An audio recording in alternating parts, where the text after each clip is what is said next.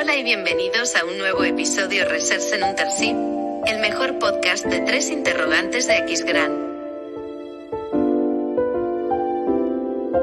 Hoy estamos acompañando a Justus en un peligroso y fatídico viaje a Venezuela. Pásalo bien escuchando.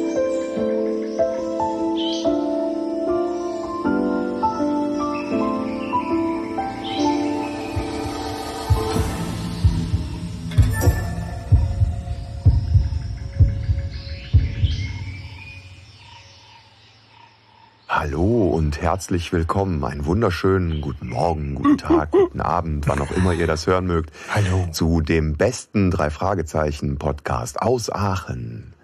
Recherchen und Archiv. Oder Recherchen und Archiv. Recherchen und Archiv. Im Ja, etwas äh, gediegener Einstieg, Melancholo Ja. melancholisch, mysteriöse Klänge. Melancholisch. Melancholisch. ja. Melancholisch. Ja, ja. So, der erste Versprecher ist schon drin. Vorab, wir, äh, hier, Fang, äh, Fangfrage direkt. Äh, heißt es richtig venezuelanisch oder venezolanisch? Ich würde venezolanisch sagen. Venezolanisch. Ja, oder? Hallo? Venezula ich sag venezolanisch. Ja, venezolanisch ist auch richtig. Habe ich nämlich nochmal nachgeguckt. So, aber das schon mal geklärt Venezuela heißt ja kleines Venedig. Oh, Klein? Venedig? Kleines Oh. Venedig, ja. So, also Verniedlichung von Venedig anscheinend. Habe ich wohl gelesen, Aha. ohne dass ich jetzt Spanisch sprechen würde. Also außer Donda está la biblioteca weiß ich ehrlich gesagt nix. Ja, aber haben wir schon mal recherchetechnisch äh, guten Einstieg in die Folge äh, gefunden. Das ist doch super. Äh, die, die lustige äh, Spanierin im Intro ist halt äh, eine mehr oder weniger begabte Übersetzungs-App. Äh, fand ich irgendwie ganz lustig. Kann man, äh, wer rausfindet, was die erzählt, äh, gerne äh, uns nochmal in die Kommentare schreiben, ob das alles auch so richtig ist, weil wir waren des Spanischen jetzt nicht mächtig genug, um das Intro an der Stelle selber zu machen. Äh, Ähnlich wie Justus.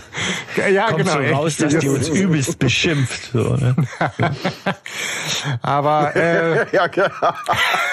Das ist so eine Fake-App, die eigentlich die ganze Zeit nur so böse Schimpfwörter hin und her ballert. Großartig. good intentions. Ja, ich, Ja. ich finde das gut. Das wäre auf jeden Fall lustig. So, ich wollte immer mal T-Shirts machen, die sowas tun. Also die quasi in fremden Sprachen den, den wirklichen Muttersprachler oder Muttersprachlerin dann beleidigen. Ja, so, so mit, ich kann kein Arabisch, du Doofmann oder so. Ne? Also, so, oder so. Oder man lässt sich sowas Chinesisches auf den Rücken tätowieren und da Ja. steht dann nachher irgendein totaler Scheiß. Genau so, so, so, so chinesische Regierungskritik, weißt du, wo dann gleich hops Oh. genommen wird. Im Anschluss. Oder ich, ich kann kein Chinesisch und bin voll der dumme Depp, der sich irgendwas äh, Trendiges auf den Rücken tätowieren Genau, lassen möchte. genau. Oder so.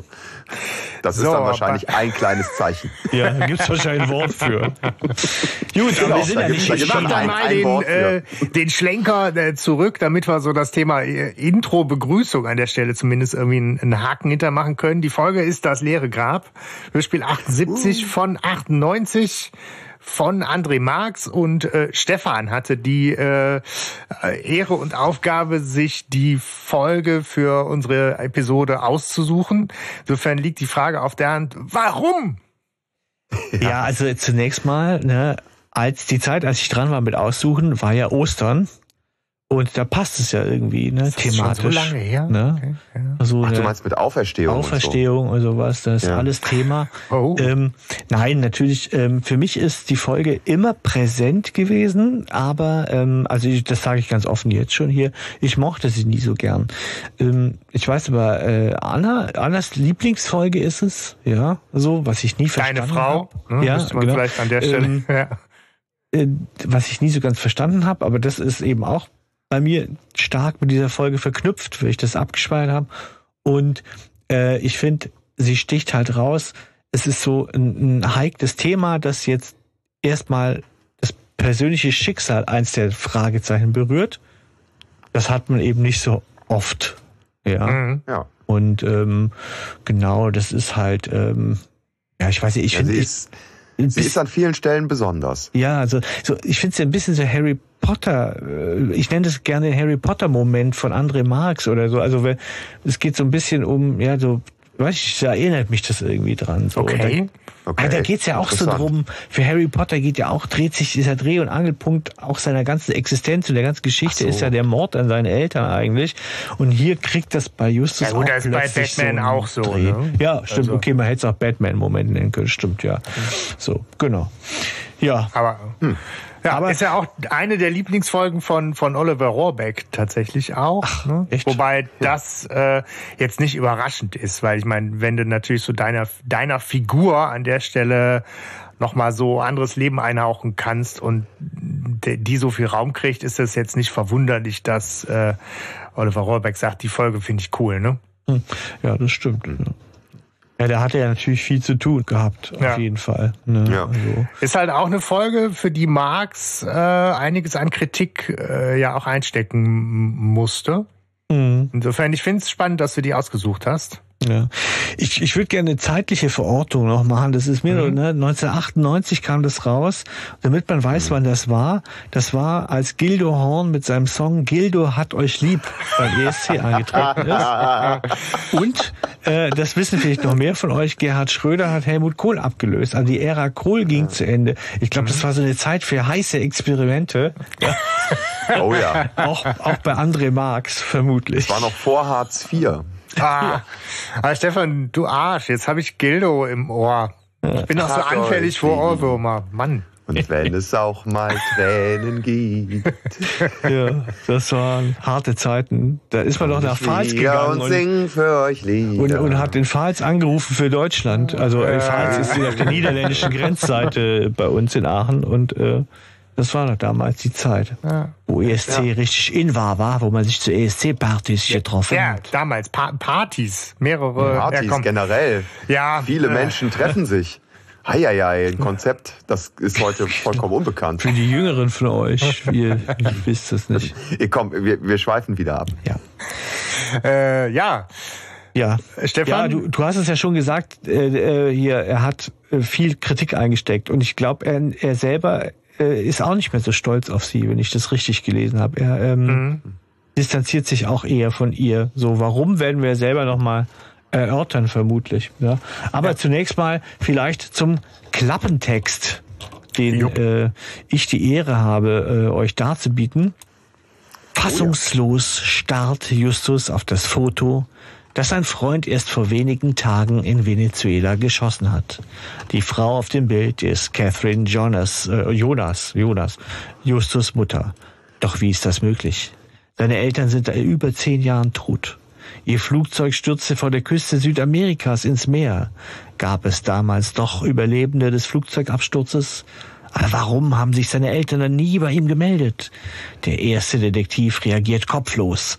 Ohne zu überlegen, bucht er einen Flug und landet in der gefährlichsten Stadt Venezuelas, der Diamantenstadt Suerte. ja, That's it.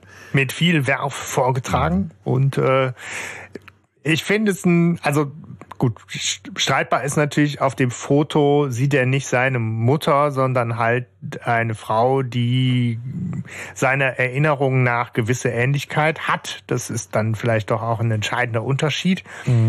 Ansonsten ist der Klappentext meiner Meinung nach äh, in, in Ordnung. Soweit teasert er das, was Ja. passiert, lässt noch offen, was da am Ende bei rauskommt. Ähm, ist okay. Ich Ja. finde ihn insoweit sehr catchy, weil er halt verspricht, dass was über äh, Justus äh, Mutter zumindest ähm, dabei rauskommt. Ne, so, das ist ja schon irgendwie, ich sag mal ja nicht, nicht Skandal, aber es ist ja schon irgendwie ähm, ein, ein, ein Erdbeben im Drei-Fragezeichen-Universum, weil ne, äh, Justus Eltern sind tot, da wird eigentlich nicht dran gerüttelt. Das ist bis dahin auch nie in Frage gestellt worden Mhm. oder so. Ne, so und, und ähm, ich sag mal auch dieses, dieses Trauma von Justus, was äh, damit ja verbunden sein muss, letztendlich, ähm, ist ja nie irgendwie großartig thematisiert worden im Drei-Fragezeichen-Universum. Von daher ist das ja schon ein sehr ernstes Thema, was da angepackt wird. Ne? Und von daher teasert das ja schon sehr, finde ich. Ja. Ja, auf jeden Fall. Äh, Woran ich nur hänge, das ist mir gar nicht echt aufgefallen. Ähm, ist, äh, aber jetzt im Hörspiel und auch im Buch so gefährlich kommt die Stadt gar nicht rüber irgendwie. So, Ja. ähm, es gibt ja nicht mal eine Polizei da. Also vielleicht macht sie das ja so gefährlich, aber Ja, ich meine, die, die, die, die einzige, äh, also die Stadt mit nur einer Pension, ne, so, es scheint ja wirklich echt ein Mini-Mini-Nest zu sein, Ja, so. schon, ne? Und ich stelle mir jetzt so, so südamerikanische äh, Städte, da kann ich mir gefährlichere vorstellen, Ja. ehrlich gesagt. Also da, da gibt's ja durchaus äh, kriminelle Nester, wo du irgendwie als, als amerikanischer Tourist schnell mal hops gehst, ne? Ja, vermutlich auch, hätte ich jetzt auch gedacht. Ja, teasert halt natürlich so den, den, den Schmuggel und die Kriminellen, die da rumlungern gegen Ende, werden damit natürlich so geteasert. Aber bei allem, was halt Marx offensichtlich mal so recherchiert hat zu äh, Flugverbindungen und Co., äh, Suerte gibt's jetzt als Stadt nicht in echt, habe ich zumindest nichts gefunden. Also Canaima zum Beispiel, also äh, gibt's so die Flugverbindung Caracas-Canaima und man kann sich da auch auf Google Maps und Co. irgendwie Bilder vom Flughafen in Canaima angucken und so. Da stellt man dann auch fest, dass ein Mietwagenverleih weit und breit nicht in Sicht ist. Aber äh, zu, zu, zu, er, zu, zu, zu Erte habe ich jetzt nichts gefunden. Äh, ja, immer Recherche, Recherchen. ne?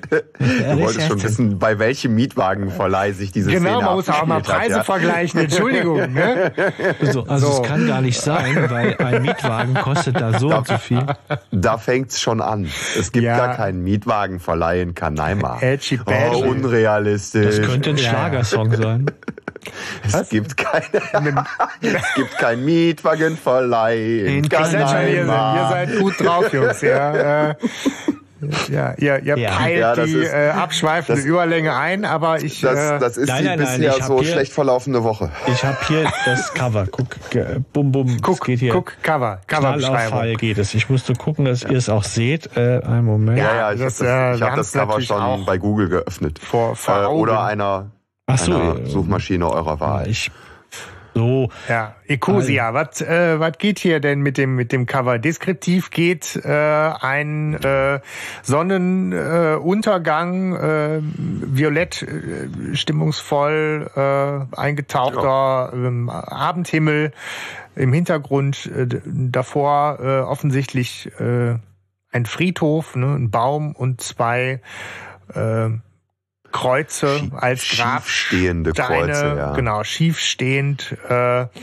in, in dieser äh, Coverfassung unbeschriftet. Es gibt ja wohl von Algarasch alternative Entwürfe, wo auch Namen und äh, Hm. Jahreszahlen und sowas draufstehen. Jetzt rein deskriptiv sind das erstmal schwarze, unbeschriftete Grabsteine. mhm. Ähm, ja, Die Bäume sind im Hintergrund alle so tot. Also das, das sieht halt schon sehr trostlos aus. Ne? Also Ja. es ist jetzt nicht irgendwie so der, der, der schöne idyllische Friedhof, den man sich vorstellt, sondern es ist eher so dieses, dieses Gruselbild von, von Tod. Es fehlt eigentlich nur noch, dass der Nebel immer dichter wird. ja. Ja, ja. Ja, die, die, äh, die Kreuze sind sich ja zugeneigt, ne? Das muss man ja nochmal viel sagen, also wenn wir schon Oh, mal so äh, da sind.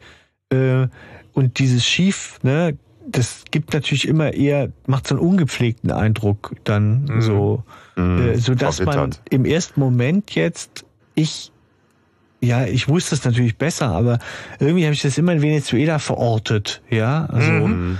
Äh, aber es ist ja nicht da, so das ist ja definitiv in Rocky Beach, ja, also. Ja, und, und, und die Kreuze, die sind halt auch noch so verziert. Also die haben auch noch mal, das soll so andeuten, diese Kreuze an den Enden von den Kreuzen.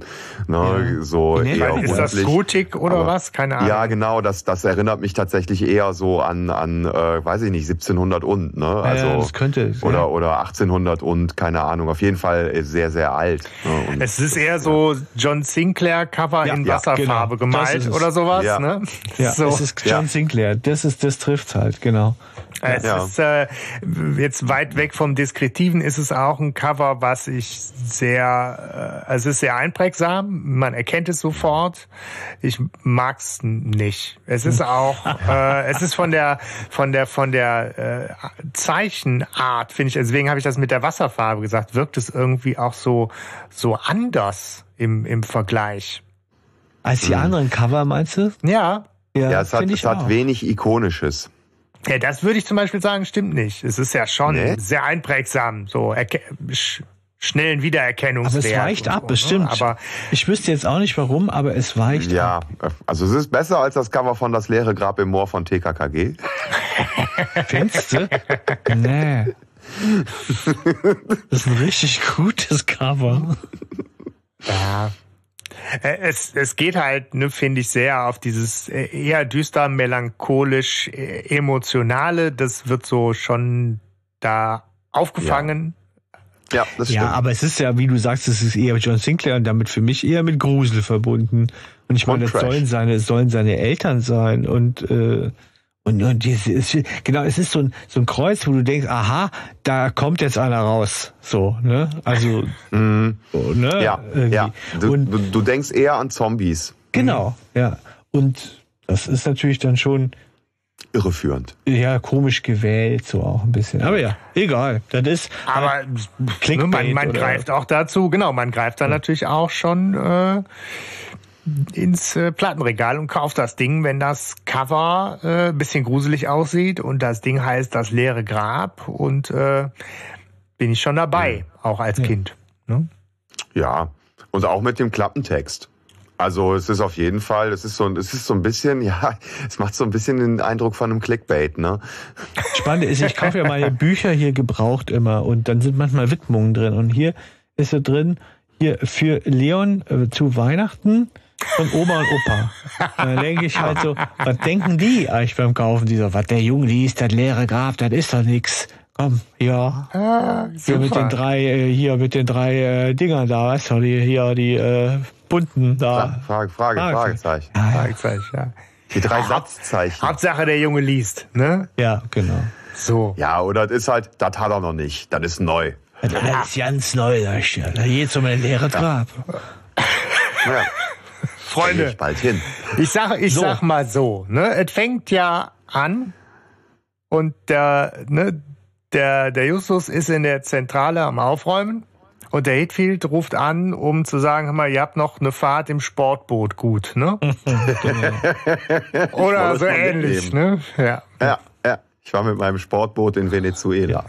Und Justus, Justus sagt ja, ich habe gerade an Sie gedacht, weil ich ein paar Ja. Fotos gesehen habe äh, mit Ihnen, als wir die Ja. Orgie auf dem Sportboot hatten. Ja, genau. Ja, ja, und ich glaube auch einfach, Justus ist eh schon in so einer sehr melancholischen Stimmung. Ja. Also er schwelgt in Erinnerungen. Es kommt ja auch raus, ne, als, als Hitfield dann später im Dialog erwähnt, ne, dass er in Venezuela war und mal eine Frage hat und irgendwie äh, scheinbar ne, äh, fragt, wie seine Eltern hießen, heißen, ne, so und ähm, Justus hat sich auch gerade zufällig Bilder von seinen Eltern angesehen. Warum, warum hängen da, warum, warum fliegen irgendwo Bilder von den Eltern in der Zentrale rum, ne, so, aber Justus ist auf jeden Fall schon in so einer melancholischen, Ja. in, in so einer, ja. Ich meine, der ist halt, auch das äh, kriegt man relativ gut verortet in der Folge 16 Jahre alt. Ne? Mhm. Da hast du ja auch schon mal so deine Momente, wo du mal Oh, in der Stimmung fällt- mal so ein Fotoalbum rauskramst oder so. Mir Ne? fällt gerade auf, als das Hörspiel dann rausgekommen ist, war Justus genauso alt wie ich. Ich war Ja. auch 16. Ja. Siehst du? Mensch, wie passend. Ja, cool. Da konntest du nicht relaten. Ähm, pff, Keine ich glaube, Ahnung. ich habe mit 16 äh, habe ich die nicht gehört. Ich habe mit 16 andere Dinge getan, als Hast dein- Fragezeichen zu Dein hören. Kam eigenes Fotoalbum angeguckt. Genau. Ja, genau. Also äh, vielleicht, äh, wie es dazu kommt, ist, ähm, das ist natürlich etwas gekürzt. Äh, sie müssen die Zentrale aufräumen. Im Buch wird das klar, weil sie in der Folge davor, glaube ich, Akten in den Tunnel geschmissen haben oder so. Und die müssen sie sortieren. Und sie finden ihre allererste Visitenkarte und den Anhänger der silbernen Spinne und so weiter. Und, ähm, und dann äh, gehen die anderen und Justus kramt weiter. Und je tiefer er geht, umso mehr kommt er in die Vergangenheit, ja, und kommt dann irgendwann zu Fotos, wo er auch mit seinen Eltern drauf ist oder seine Eltern nur, ich weiß es gar nicht. Ne? Ach, schön. Das heißt, Max Ja. hat den, das Ende der letzten Folge im Buch da aufgegriffen. Ja, Das wenn es so cool. ist, ich glaube, ich habe das mal gehört, dass das in der, also in der Folge davor so war, aber sie jedenfalls reden sie davon, dass sie da mal Akten reingeschmissen hätten Okay. und und die jetzt endlich mal äh, aufräumen müssen. Okay. Aber die gute Nachricht höre ich daraus, äh, Stefan. Du hast das Buch gelesen. Ja, Ja. von vorn bis hinten. Dann habe ich einige Fragen. Okay, ja, Oh okay, gut. Zum Glück habe ich hier liegen. Ja. Ja, sehr, sehr schön. Ja, genau. Wir sind halt äh, gerade schon irgendwie einmal rein in, in die Handlung. Hitfield ruft an und sagt, hör mal hier, ich war in Venezuela, habe da für ein Buch recherchiert und ich habe da mal eine wichtige Frage, Justus. Sag mal, wie heißen eigentlich deine Eltern? Und äh, Justus steht natürlich erstmal auf dem Schlauch, weil er genauso wie wir als Hörer einfach das sofort mit Tante Mathilda und äh, ne, Onkel Titus verbinden und dann aber Hitfield sagt, nee, nee, deine äh, leiblichen Eltern. Und ähm, sagt er halt klar, ne, die heißen Catherine und Julius. Und ähm, dann lässt Hitfield die Bombe platzen. ja, noch nicht so ganz, ne? Noch nicht? Also so halb, nee, er lässt die so halb platzen. Also er, er erzählt ja noch nicht alles. Ne? Also Justus braucht ja erst irgendwie äh, was Hartes, als er bei ihm Ach so, ist. Ne? ja, aber es ist so Ähm, erzählerisch so- ist es auf jeden Fall natürlich ein, ein Hammer-Einstieg, wenn man so dieses, dieses Ja. du teaserst das an mit, ne, Justus sagt, Ja, ja. meine Eltern sind aber schon seit, seit vielen Jahren tot und Hitfield Mhm. so vielleicht nicht. Und man hört dann so dieses Ja, ja. Ah, Da, da. da, da, Also da, es, es, klingt, es würde auch gut passen. Ich äh, finde halt, dass er so, ja, ich weiß nicht, ob ein 16-Jähriger, für den das schon ein Weilchen her ist, auch wenn er jetzt gerade Fotos von seinen Eltern geguckt hat, ob das so präsent wäre, wie das Justus gerade im Moment ist. Aber ich glaube, das ist vielleicht für so ein Hörspiel ganz wichtig, dass er das nicht so beiläufig sagt, ja, so. Äh, aber es kommt mir so, ja, so, sie sind leider gestorben. Ne? So, ähm, als wäre es so, gerade eben passiert. Aber auf jeden Fall, der Hammer sitzt, ne? Man denkt natürlich, okay, Ja. uh, wow, ne?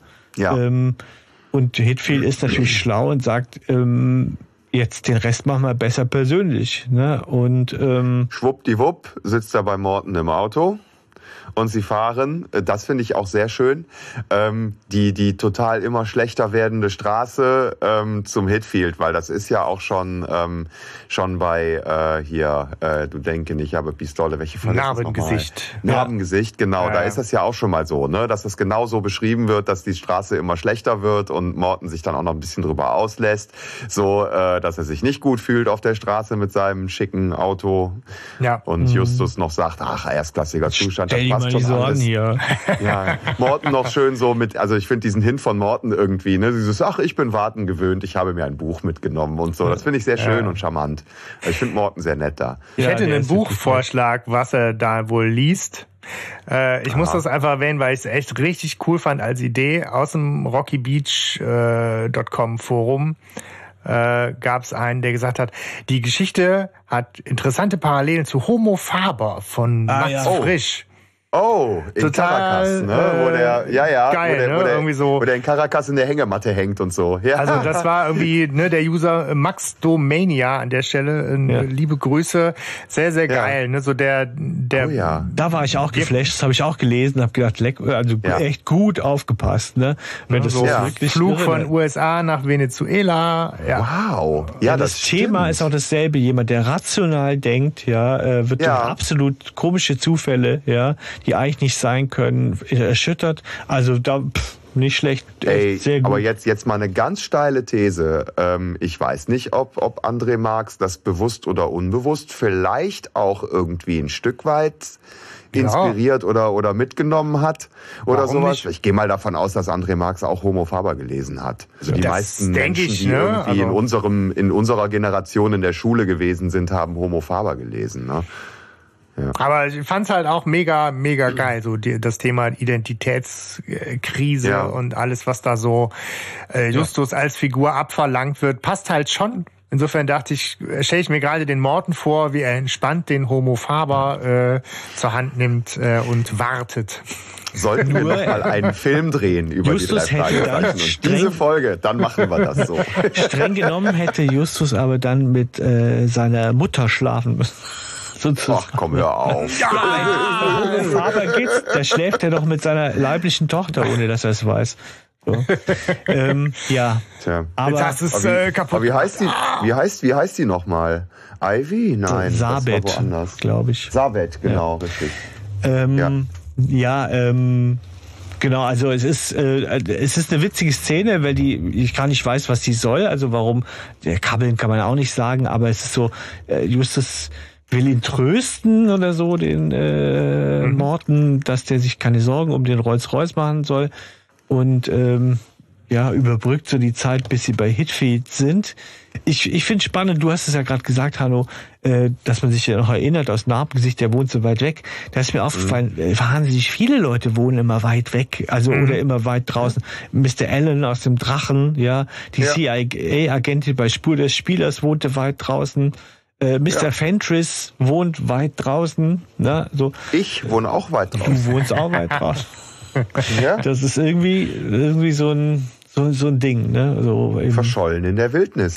Ja, auf der anderen Seite, ich meine, gut, ne, Rocky Beach, ne, begrenzte Größe und so. Und es ist ja auch irgendwie ganz schön, dass nicht alles direkt nebenan stattfindet. Das wird dann ja irgendwann genauso äh, äh, seltsam sein. Ne? Und es ist auch Amerika und Amerika besteht zu allergrößten Teilen aus ganz, Ganz weit weit draußen. weg. Ja. Das stimmt. Ja, ich meine, es ist, es ist ein riesengroßer Kontinent mit, äh, mit 300 Millionen Einwohnern.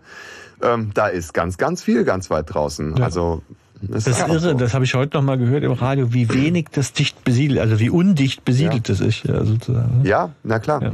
Das kann man sich hier überhaupt nicht vorstellen. Vor allem nicht wir hier in, in, im, im Westen mit dem Ruhrgebiet um die Ecke und mit Niederlande, Belgien, Ja, ja. was ja zu den, zu den dicht besiedelsten Gebieten, jetzt mal abgesehen von Asien oder so, gehört. Ja. Ja. Hier kannst du kein Reiskorn werfen, ohne jemanden zu treffen. Ne, bei uns. So. Ja. Aber gut, er ist bei Hitfield und äh, er möchte, dass Hitfield direkt zur Sache kommt. Ja. Genau. Oh, Erstmal sagt er, macht. ich möchte nichts trinken, danke. Äh, Smalltalk können wir uns auch schenken. Äh, was geht? Ja. Los jetzt, was ist los? Und Hitfield erzählt. Ne? Hitfield sagt, er war äh, in, in Venezuela für Recherchen für ein neues Buch und da hat er ein Pärchen getroffen aus äh, den USA und ähm, die wären wohl halt irgendwie ins Gespräch gekommen und die hätten sich wohl irgendwie mit äh, Julius und Catherine Jonas vorgestellt. Er kommt halt echt zum Punkt. So, und das ist der Moment, also es ist ein bisschen besser rhetorisch aufgebaut, als ich das gerade zusammengefasst habe, aber das ist der Moment, wo Justus dann auch erstmal richtig hart schlucken muss ne, und nachfragt, ob er vielleicht doch was zu trinken haben kann. Und das finde ich ist ja eine der geilsten Szenen, wo, äh, wo er sagt so, na klar, willst du eine Coke? Und er so, ein Whisky. Ich glaube nicht, dass das eine gute Idee ist. Ich glaube doch. Und Hitfield dann direkt so, na gut. Und hat natürlich auch einen Whisky da. Ne, ist also die Frage, was hättest du denn gern? Eher was Rauchiges, eher einen milden Highland.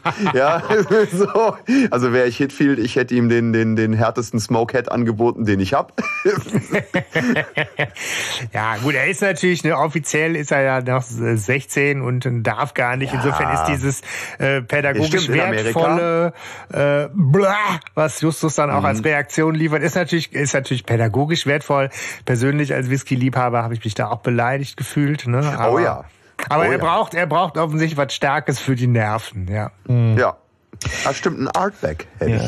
ich. Hätte aber wir das müssen wäre noch wär was kurz- Gutes gewesen, ja. Kurz erwähnen, wie's, wie, wie, wie Hitfield detektivisch gesehen vorgegangen ist. Also er hat zuerst ihren Nachnamen erfahren und dann ist Ja. er schon stutzig geworden und dann hat er quasi so ein bisschen nachgehakt und dann hieß es ja, wir kamen aus der Nähe von äh, kleine Stadt bei LA Mhm. und dann hat der so sich ein Herz gefasst, hat gesagt, kennt ihr den Justus Jonas?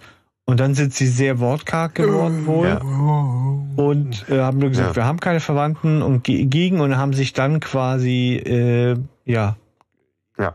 dünn gemacht, sind ihm aus dem Weg Ja. gegangen, ne? So. Da möchte ich nachher nochmal drauf zurückkommen. An, an der passenden Stelle. Mhm. Ja. Okay. Ja, ja, aber Justus ist auf jeden Fall erstmal voll durch den Wind. Ne? So, er spürt jetzt zumindest wenigstens seinen Körper wieder. Ähm, ich finde, aus pädagogischer Sicht ist das aber auch nicht so. Also das Nee. ist schon hart, ne? So nach dem Motto, so, boah, ich krieg gerade irgendwie psychisch einen vor den Deckel und ich kompensiere das mit Alkohol, um meinen Körper wieder zu spüren, ist schon, ist schon nah an Borderline, ne? So, ja. Stimmt. Ja, also ist, ich, ich finde es schon heftig, muss ich ich, sagen. ich ritz Für ein- mich erstmal. Ja, ja, genau, richtig. Was denn das wäre dann, was für die- wär dann was für die Ferienbande gewesen. Ja. Ja, aber aus dem Grund lernen ja äh, Borderline-Patienten dann solche Skills zu haben, die eben nicht destruktiv sind, damit sie ihre Gefühlswelt wieder in, in, in Ordnung bringen. Also streng genommen hat, hat er äh, der, der Hanno recht. Ne? Das ist so eine Ja. äh, Das ist eine Suchtstruktur, so eine ganz klar. Reaktion. Ja, ähm, Ja? ich finde ich, Ja, ist mir auch ja. aufgefallen. Hey, hallo, ich das- kenne mich aus mit Ja, das Suchtstrukturen. ja, ist, ja, ist ja in Ordnung. Ne? Es ist halt an der Stelle, ne, die drei Sozialarbeiter reden, ist okay. Ne?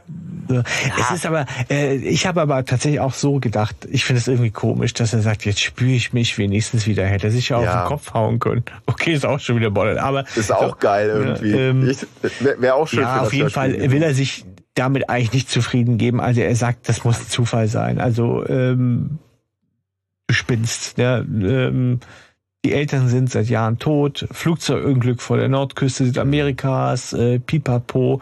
Hitfield fragt noch so ein bisschen nach. Ist das Wrack eigentlich geborgen worden? Justus sagt, Mhm. nee. Äh, Ich finde, er fragt, er fragt so voll, also er macht in dem Moment, da habe ich so einen so einen Gandalf vor Augen, wo er fragt, wie sind deine Eltern gestorben? Also so die so die Art und Weise, wie er es betont, also so richtig so wie wie der wie der ja. Väterliche Freund. ja ja total.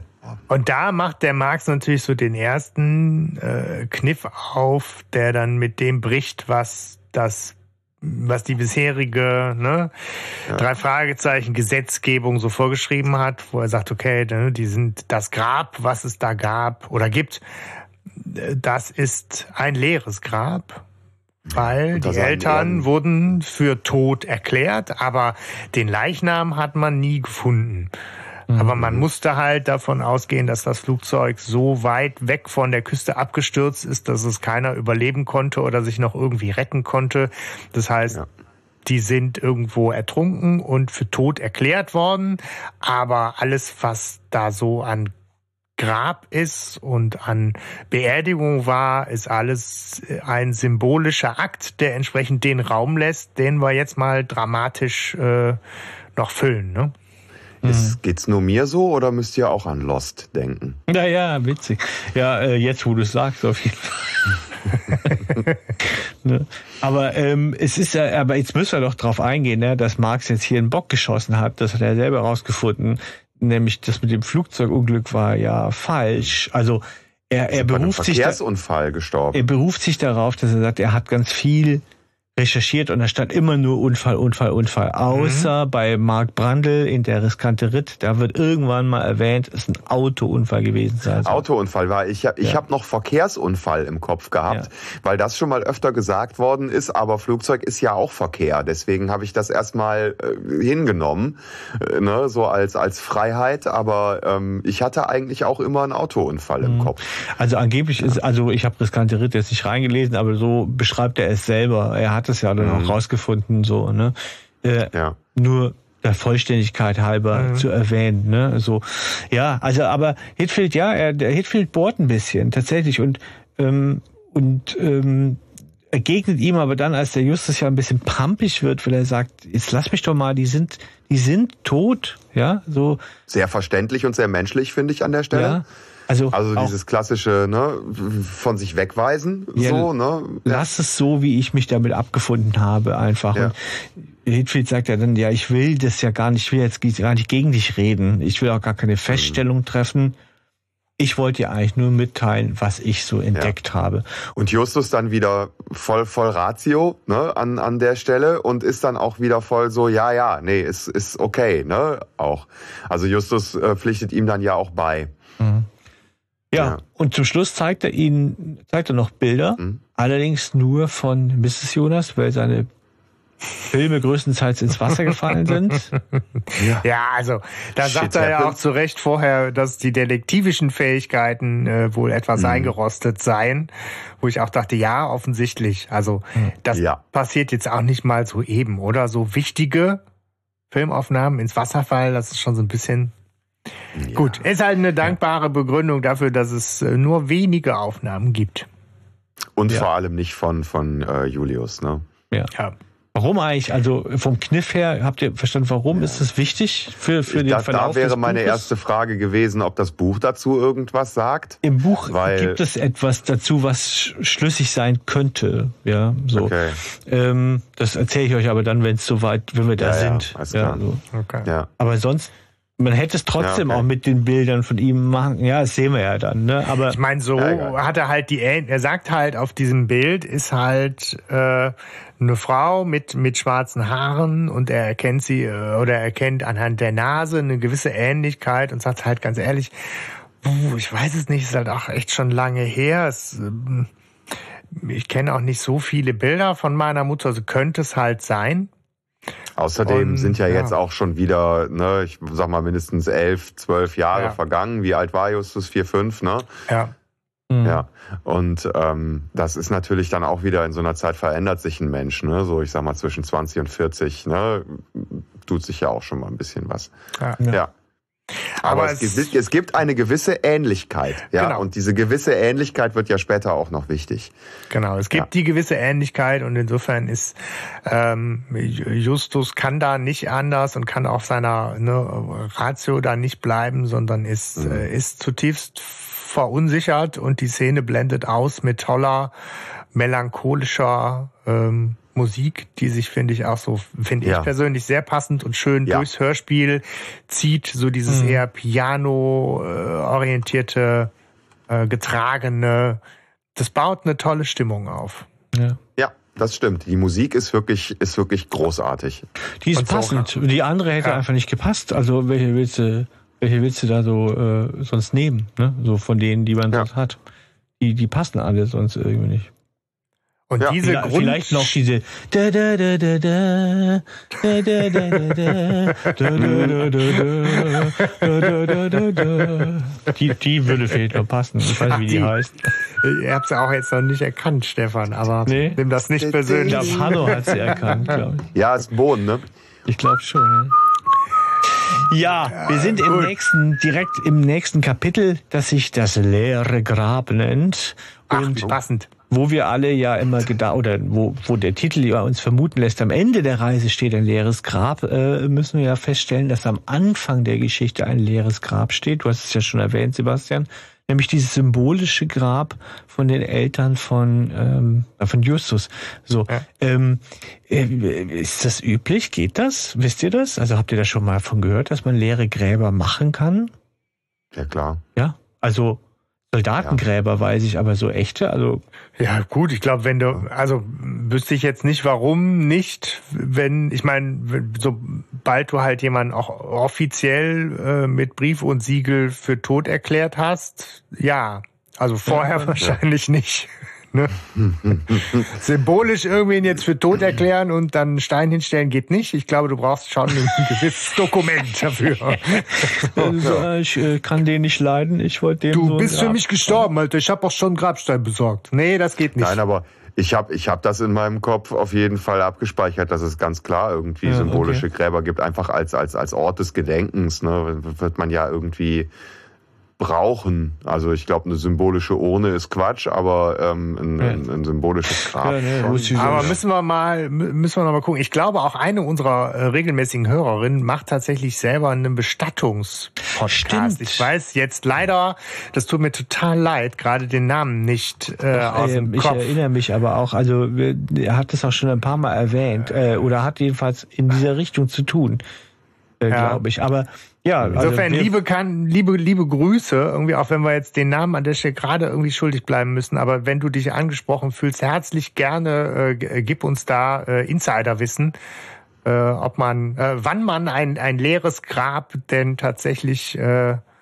auf, äh, ich meine gesagt, benutzen darf. Äh, hier, Dings, du weißt, du weißt Bescheid. Ne? Mel- Meldest du dich. Ich würde gerne irgendwann mal ein symbolisches Grab benutzen.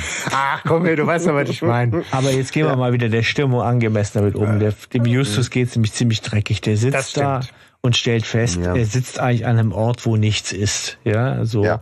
Ähm, und wo in Wirklichkeit vielleicht, also dieses Grab könnte auch zu Unrecht bestehen, denn vielleicht tanzen seine Eltern gerade Samba in Venezuela. Ja. Ja. Und Ja. ähm, als er da seinen Gedanken nachhängt, überrascht ihn Lys und wir begegnen das allererste Mal in unserem Podcast Lys, ja, Lüstekerk, die Ja. ihn von der Straße aus gesehen hat. Und zu der Zeit führen die noch eine Beziehung, oder nicht? Das ist korrekt. ja. Ja. Oh. Man kriegt es in den Hörspielen irgendwie nicht so richtig mit. Also das ist jetzt nicht sehr intim, der Umgang irgendwie, Nee. aber, aber doch sehr wäre so freundschaftlich. freundschaftlich. Ja. Fürsorglich, ja. So. Ja. Ja, und dann erzählt er ihr natürlich, ähm, was los ist. Ähm, und dann bittet er sie, wenn sie Zeit hat, dass sie sich doch jetzt auf dieser Bank niederlassen können. Und was sagt Forrest sie dann? Gump. Versteht ihr das, was die dann sagt? Die sagt so, ach, Nein, nein, nein, sie macht ganz komische Geräusche. Nee, ich, habe ich auch keine Ahnung, was das soll. Das ist echt ganz seltsam. Ja. Äh, Aber sie Aber bietet ihm halt an, so die, ne, die erste Vorlesung kann ich ausfallen lassen, weil ich merke, dir geht's schlecht. Meiner Erfahrung nach ist, ich kann die erste Vorlesung ausfallen lassen, das ist äh, der Anfang vom Ende einer Mhm. erfolgreichen Studienkarriere. Aber nein. Nein, ich habe Äh, mein Studium erfolgreich beendet. Und ich habe regelmäßig meine erste Vorlesung Das hat dann lassen. wohl mehr mit mir zu tun, aber ähm, weil ich Ich- habe ich, ich hab kann nämlich zu der Zeit ich habe ich hab nämlich in der Zeit in einem Wohnheim für Menschen mit Behinderung Leuten den Arsch abgewischt, um mein Studium zu finanzieren. Gut, das ist aber auch nicht die Art von erste Vorlesung ausfallen lassen, äh, die ja ich jetzt doch, ich meinte, habe die erste Vorlesung ausfallen lassen. Ja. Es war meistens Entwicklungspsychologie. Weil das Skript war besser als die Vorlesung. Ja, hättest du auf jeden Fall noch was äh, zum Thema äh, Trauma und so auch noch mitnehmen können. Genau, ja. Das fehlt uns jetzt, Hanno, wahrscheinlich. Ja. Meinst du deswegen? Aber zum, Also, zum Glück also hat, ihr wart äh, immer da, ne? Ja, Aber klar, Lys, ist diejenige, die gebraucht wird und die offensichtlich genug Einfühlungsvermögen an der Stelle hat, Gott sei Dank, um äh, zu spüren, dass es ihrem Freund schlecht geht. Ja, Justus zieht sie so halb ins, ins Vertrauen und erzählt von dem, was er über Hitfield, ne, durch Hitfield erfahren hat. Mhm. Ich ich finde an der Szene ganz, ganz bedeutend, ähm, dass Justus in ganz philosophische und grundlegende Fragestellungen kommt. Dinge, die äh, bisher selbstverständlich waren, sind auf einmal in Frage gestellt. Nichts ist mehr, kein Stein mehr auf dem anderen. Weißt du, also Justus ist so richtig äh, in, in, in seiner Rationalität total auf die Probe gestellt und, und schwenkt ähm, ja, ma- man könnte schon sagen, äh, ein, ein Freund der Extreme, ne, so äh, schwenkt von, von total ratio, wie er sonst immer war, auf vollkommen unrational, emotional. Und, ähm, und, und Justus tatsächlich, und das wundert mich an der Stelle, ähm, dass, dass Justus vom, vom äh, Homofaber, ja, sozusagen, also vom, vom, äh, vom, vom Homo ratio, vollkommen in so eine, in so eine deterministische Schiene reinfährt. Ne, weil Lys sagt irgendwie, ähm, ja, du, äh, du hast ja die freie Wahl, ne, so, und du kannst ja trotzdem immer noch frei entscheiden und der freie Wille und so weiter. Und Justus sagt, ja, du hast gut lachen, so ungefähr. Ich habe überhaupt keine freie Entscheidung. Ich muss nach Venezuela. Ja, ja. Als wäre es vollkommen determiniert, als hätte er gar keine andere Wahl. Er sagt ja auch so, also- das Schicksal kommt völlig äh, unerwartet Ja. auf mich zu und ich habe keine Chance auszuweichen. So. Ja. Also ja, das verstehe ich halt auch nicht. Nicht Da- richtig. Das ähm, stimmt nicht. Ja, also zum einen, ich kann da nachvollziehen, wo er sagt, die, die Tatsache, dass, das, dass die jetzt wieder da sind, stellt natürlich mein Identitätskonzept in Frage. Weil Na ich klar. mich natürlich frage, das kennen wir alle, jeder von uns denkt, oh man, die Scheiße hätte ich gern nicht erlebt. Und letztendlich weißt du aber, du stehst an dem Punkt, an dem du jetzt stehst, nur auch nur wegen dieser Scheiße theoretisch, wenn's ja, wenn es so ein stringenter Weg wäre, ja. Und dann fragst du dich natürlich immer, ja, hätte ich da jetzt, also hätte ich auf das, hätte ich darauf lieber verzichtet, dann hätte ich jetzt vielleicht aber auch nicht meine Traumfrau getroffen oder whatever, ne? Also äh, und Justus macht aber diese diese diese Frage, äh, wer er sein könnte, ja irgendwie Angst. Ja.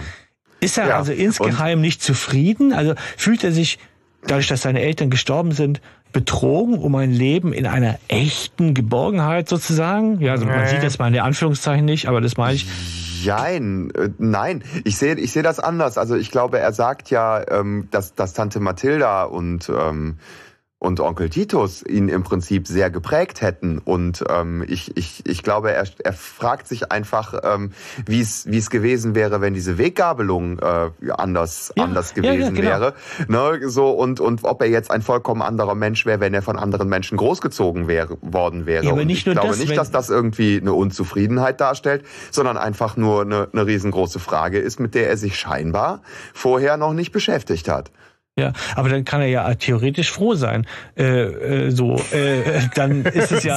ja, dann sei doch mal Oh, theoretisch schönes froh. Reframing. Also ich glaube, der, der Justus ist an der Stelle einfach wahnsinnig überfordert, weil er bisher äh, alles sehr strukturiert, logisch, aufgeräumt, in, in auch sehr für ihn klaren und ja auch irgendwie sehr an der Stelle behüteten Verhältnissen.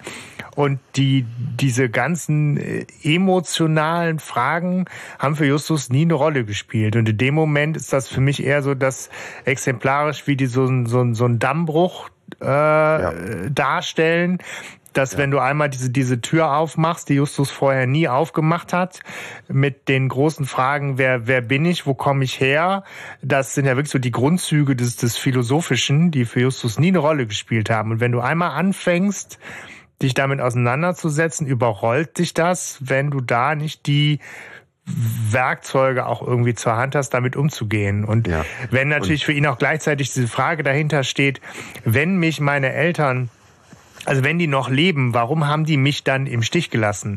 Also dann sind die ja absichtlich, haben die den Kontakt abgebrochen zu Ja, mir. sind dann Wa- Arschlöcher. warum? Ne? Also ja, aber natürlich ist das so abgeklärt äh, Nee, mit klar. Distanz. Nur Nee, ne? das nehme ich ihm auch ab. Das ist ohne Frage. Das ist für die viel drängendere Frage eigentlich, finde ich tatsächlich die, wenn die wirklich noch leben, was macht es mit mir, dass die eventuell mich ablehnen? Ich Ja. kann, ich kann mich ja immer Ja. geliebt fühlen bei toten Eltern sozusagen, ja, weil, ja, ja. ne, Sie können ja, Sie, Sie Genau. haben ja nicht, nicht, nicht falsch gehandelt. Aber an wenn dann Stelle, rauskommt, dass die, dass die Drecksäcke abgehauen sind und mich allein gelassen haben, das ist natürlich, da gebe ich dir recht, das reißt ein emotionales Loch für jemand, der nicht geübt ist mit Emotionen. Das kann Mhm. den ganz schön aus der Reihe äh, reißen. Aber es ist halt wirklich auch stark, finde ich, dass in, der ist halt 16, der Justus, ne? Und Ja. wie gesagt, ich selber habe auch das Glück, ich komme aus behütetem Setting und so, aber gibt ja nun auch wirklich genug äh, Menschen, die halt in eigener Biografie auch echt an der Stelle irgendwie schwere Krisen auszufechten haben, was so das familiäre Umfeld, den familiären Background, die Herkunft und so angeht. Und das ist halt schon dann auch ein echt wichtiges, ernstes und irgendwie ja auch bei Zeiten schweres Thema, was der Marx da äh, Ja. den, den Hörerinnen und seiner Hauptfigur mal eben so äh, schultert, ne? Ich glaube, heutzutage würde man vielleicht sogar dazu tendieren, da eine Triggerwarnung drauf zu packen. Ne? oh Gott. Ähm, ja, nein, aber ähm, ich finde, ähm, und, und an der Stelle muss ich sagen, bin ich, bin ich nicht einverstanden äh, mit dem Hörspiel. Ich, ich, ähm, ich finde Justus an der Stelle, ähm, ich, ich, nein, ich bin nicht einverstanden mit dem Hörspiel. Ich bin nicht einverstanden mit Justus an der Stelle, weil ähm, also mit der mit der Figur, der der Bruch ist mir zu krass, weil weil Justus ja wirklich ähm, so so in diese nur noch emotionale Haltung geht. Der der legt ja sein Ratio, sein sein seine übliche Verhaltensweisen legt er vollkommen ab. Er Also behauptet ja, er müsse es. Das ist ja der Witz. Und das verstehe Genau. ich aber nicht. Er, er sagt, er müsse das, weil der, das Leben ihm ja jetzt gezeigt habe, Logik ist für den Arsch. Es ist Ja. alles vorbestimmt. Und wie er auf das Ja. schmale Brett kommt, das aufgrund der Tatsache, dass seine Eltern vielleicht nicht tot sind, das verstehe ich wohl nicht. Ich verstehe Das sehr bestimmt wohl. gar nichts vorher, genau, Nee. weil ich meine, dieser, dieser, dieser knallharte Determinismus, den er da an den Tag legt, das, das, das, das passt nicht. Das finde ich Woher vollkommen der kommt, weiß ich auch nicht. Also Ja. das verstehe ich auch tatsächlich überhaupt nicht. Also so, was ich sehr wohl, und da hätte Marx vielleicht tatsächlich gut getan, ihn eher in dem Loch zu lassen, in diesen Fragezeichen. Was sind, sind das Ärsche oder, oder waren die unter Druck? Ähm, äh, äh, sind die erpresst worden, ähm, so sind das vielleicht Geheimagenten. Ich denke da an Spy Kids ein bisschen so, ne? So, ähm, das, das wären so Fragen gewesen, aber, aber nicht Hast dieses du- hast du- Brabbelei da mit, mit, ich verliere die Kontrolle, ja, dass er die Ja, Kontrolle ja. über sein Leben verliert, okay, aber das Hast du, hast du. Kelch des Schicksals schon gehört? Nee, die Folge? Ja, ja, gehört. klar. Ja, okay, aber an der Stelle ähm, würde ich dir mal ans Herz legen, ja. Ja, müssen wir auch gleich Ja. äh, auf jeden Fall noch zu sprechen kommen, weil das Ja. äh, die äh, Stefan von dir die Kategorie Was macht eigentlich Bob? Die können wir gerne aufgreifen und äh, Kelch des Mhm. Gut. Schicksals gibt zum Beispiel äh, eine interessante Frage. Äh, gibt eine inter interessante okay. Antwort auf die Frage, was macht eigentlich was macht Bob eigentlich in Bob? das leere Grab? Genau. Aber genau, da, da kommen wir. Äh, ja, geil. Kommen wir ich drauf. Weiß, was Stimmt, was du hast, ja, du hast vollkommen recht. ja. ja. So, aber, ja. Ähm, okay, krass. Naja. Aber okay. Stefan, dir, dir ist das also zu viel äh, Geschwurbel an der Stelle. Das, ich, ich halte das für den, den Rest dann für Brabelei mit äh, hier okay. äh, Schicksal, äh, äh, mhm. bin ich auf Gedeih und Verderb ausgeliefert. Also ich kann das nicht so gut nachvollziehen. Ich das Spannende an der Stelle ist aber, das finde ich noch ganz spannend, weil der Marx sagt, dass in diesem Roman er ähm, der Justus ihm sehr ähnelt in Verhalten und äh, was hat er geschrieben? In Verhalten und und in seinem und in der Aussehen. Art zu reden. und okay. da muss ich jetzt immer dran denken. Ich denke, was ist los, Jung? Also also äh, weiß ich nicht. Ich da würde ich tatsächlich gar nicht so strenge äh, Maßstäbe anlegen. Weil es ist, ich finde es an der Stelle eher ähm, so ein Stück weit, ja, ich würde es fast eher authentisch nennen, dass wenn du akut von 0 auf 100 in Krise bist, dann bist du auch in deiner Rhetorik auf jeden Fall irgendwie drüber und dann ist alles ja die ultimative große Kackscheiße und dann hat sich alles gegen dich verschworen und wenn du dann mit deiner Freundin auf der Bank sitzt, dann ist das auch die Gelegenheit, einmal richtig einen rauszuhauen. Ähm, was ich dann tatsächlich eher viel krasser finde, ist, dass Justus wirklich die Schlussfolgerung macht, nicht zu sagen, boah, ich habe mich mal ausgekotzt, ich muss mal durchschnaufen, sondern äh, ab nach Venezuela.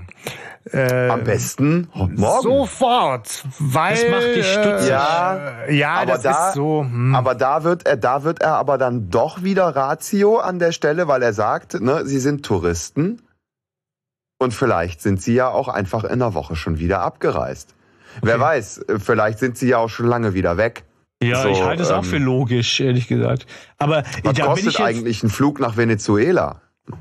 Habe ich jetzt nicht recherchiert. Geht er, geht er, geht er nach Hause und, und, und ähm. haut, haut sein Sparschwein kaputt und ja, warte, äh, packt, packt, die Münzen ein und, und nimmt sein Säckchen und schmeißt sich das über die Schulter am Stock und zieht los. Er hat Geld, er ja. hat Geld, das er irgendwo hernimmt. Ja, okay. so, ich weiß nicht mehr wo, aber er hat einen Vorrat. Das, ich weiß jetzt nicht mehr genau ja. woher. Aber witzig, ne, dass ihr da sagt, oder, oder Sebastian, du sagst, ähm, das überrascht dich schon, weil ich habe mir jetzt notiert, nämlich hier so als Liz sagt, sie macht sich Sorgen um ihn, weil sie ihn nicht kenne als Freund von schnellen Entschlüssen, habe ich mir Not ja. als Notiz gemacht, naja, wir kennen Justus schon so, oder? Und jetzt mhm. ist so, ich finde, das ist typisch Justus, das ist, ja, da gehen wir hin. Ne? So, ja. Ähm, ja, aber sie sagt ja im, im gleichen Satz auch normalerweise überdenkst du dein Handeln. Mhm. Und das scheint gerade noch nicht der Fall zu sein. Ja, aber welche ja, Wahl ähm, hat er denn? Er hat tatsächlich keine Wahl. Soll, ja, er, echt, soll er echt anrufen da in Suerte? Könnte ich mal mit äh, Julius also, Jonas sprechen? Ne? Mein, er könnte sich natürlich auf ja. eine längere Recherchereise begeben, äh, also eher ne? auch, weiß nicht, Internetrecherche und und, Na, und wirklich, weiß ich nicht, war das aber nicht so. Ähm, 98 war noch nichts mit Internetrecherche großartig. Der, der, Punkt ist halt, dass er normalerweise in seinen Entschlüssen, wenn es dann auch schnell gehen muss, äh, immer trotzdem von ähm, Logik äh, getrieben ist Mhm. Und jetzt ist halt so die, die Motivation für ihn eine ganz andere. Aber du hast schon recht, Stefan. Es ist äh, ein interessanter Punkt. Ich verstehe dass er oft auch, genug äh, doch auch schnell ist in seinem Handeln. Ja, ja. ja. Also und ja. was ich schon zugeben muss, natürlich, was stimmt, die Emotion, jetzt schnell zu Mama und Papa zu wollen, die es vielleicht sind, die ist mhm. natürlich hier auch vorrangig. Das ist schon erkennbar. Ne? Das ist klar, dass da ein, ein dass da nicht nur rationale Erwägung dahinter steckt, sondern in Wirklichkeit ja vielleicht ein Trieb, ne? So, also, dass da das kleine Kind, das dann zu seinen Eltern will, ja, also mhm. vielleicht dann da ist. Und ich möchte nicht in seiner Haut stecken in dem Moment. Nee. Ja? Möchte ich echt nicht. Und ich finde, das kommt ja auch nochmal raus, wie allein er sich fühlt. Und das ist auch deutlich zu spüren. Ja. Ja. Es ist natürlich auch wirklich alles vom, vom Marx da sehr verdichtet und auch im Hörspiel dann nochmal sehr verdichtet, um genau zu zeigen, wie sehr gerade Justus aus seiner eigentlichen Rolle und seinem Verhalten und Erleben rausgeworfen wird. Die nächste Szene ist ja emotiv quasi bedient sie ja nochmal genau das Gleiche. Die Auseinandersetzung jetzt mit Peter und Bob und die Frage, äh, wie reagieren die Freunde, wie erleben sie ihn?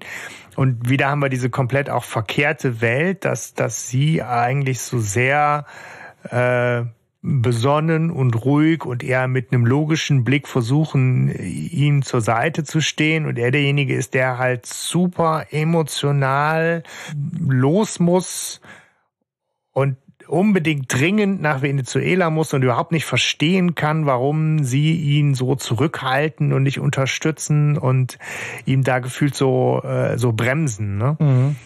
Ja, er hat da ja auch einen totalen Ausbruch ja. ne, in dieser Situation, wo er, könnt ihr das denn nicht verstehen? Ja, so, das ist auch total untypisch für Justus, dass er, dass, dass ihn seine Gefühle übermannen. Ja. Und ich mag das tatsächlich, also um das auch schon vorwegzunehmen, ich mag dieses Experiment total gerne, weil ich glaube auch einfach jede, jede Figur, jeder Mensch, äh, kann mit Krise, dem richtigen ne? Trigger und der richtigen Krise äh, an der Stelle sich auch nochmal neu kennenlernen und äh, wirklich herausgefordert sein, auch ne, Verhaltensmuster mhm. zu zeigen, äh, die man so noch nicht kannte. Also warum nicht, ja. ist halt irgendwie spannend. Ich habe da auch was von Marx zu gelesen, dass er wohl auch den Plan hatte, die jetzt in, äh, ein paar Bände lang immer mehr in Streit zu bringen und die äh, und und quasi die die die Eskalation des Streits war in in Geheimakte UFO so äh, dann ne so da hat's wohl seinen Höhepunkt äh, genommen okay ja, so Aha. ich meine, die Folge haben wir schon besprochen das war im da ja, war da der gab's Streit das aber äh, das hast du auch erzählt aus dem Buch das war jetzt aber also finde ich das gerade knackiger. Heftiger, ne? Für Justus ja. ist es blöder, ja. Aber ich finde, ich verstehe ihn. Ich weiß nicht, ihr nicht. Ich, die, es ist wirklich so von den beiden Hagens nur.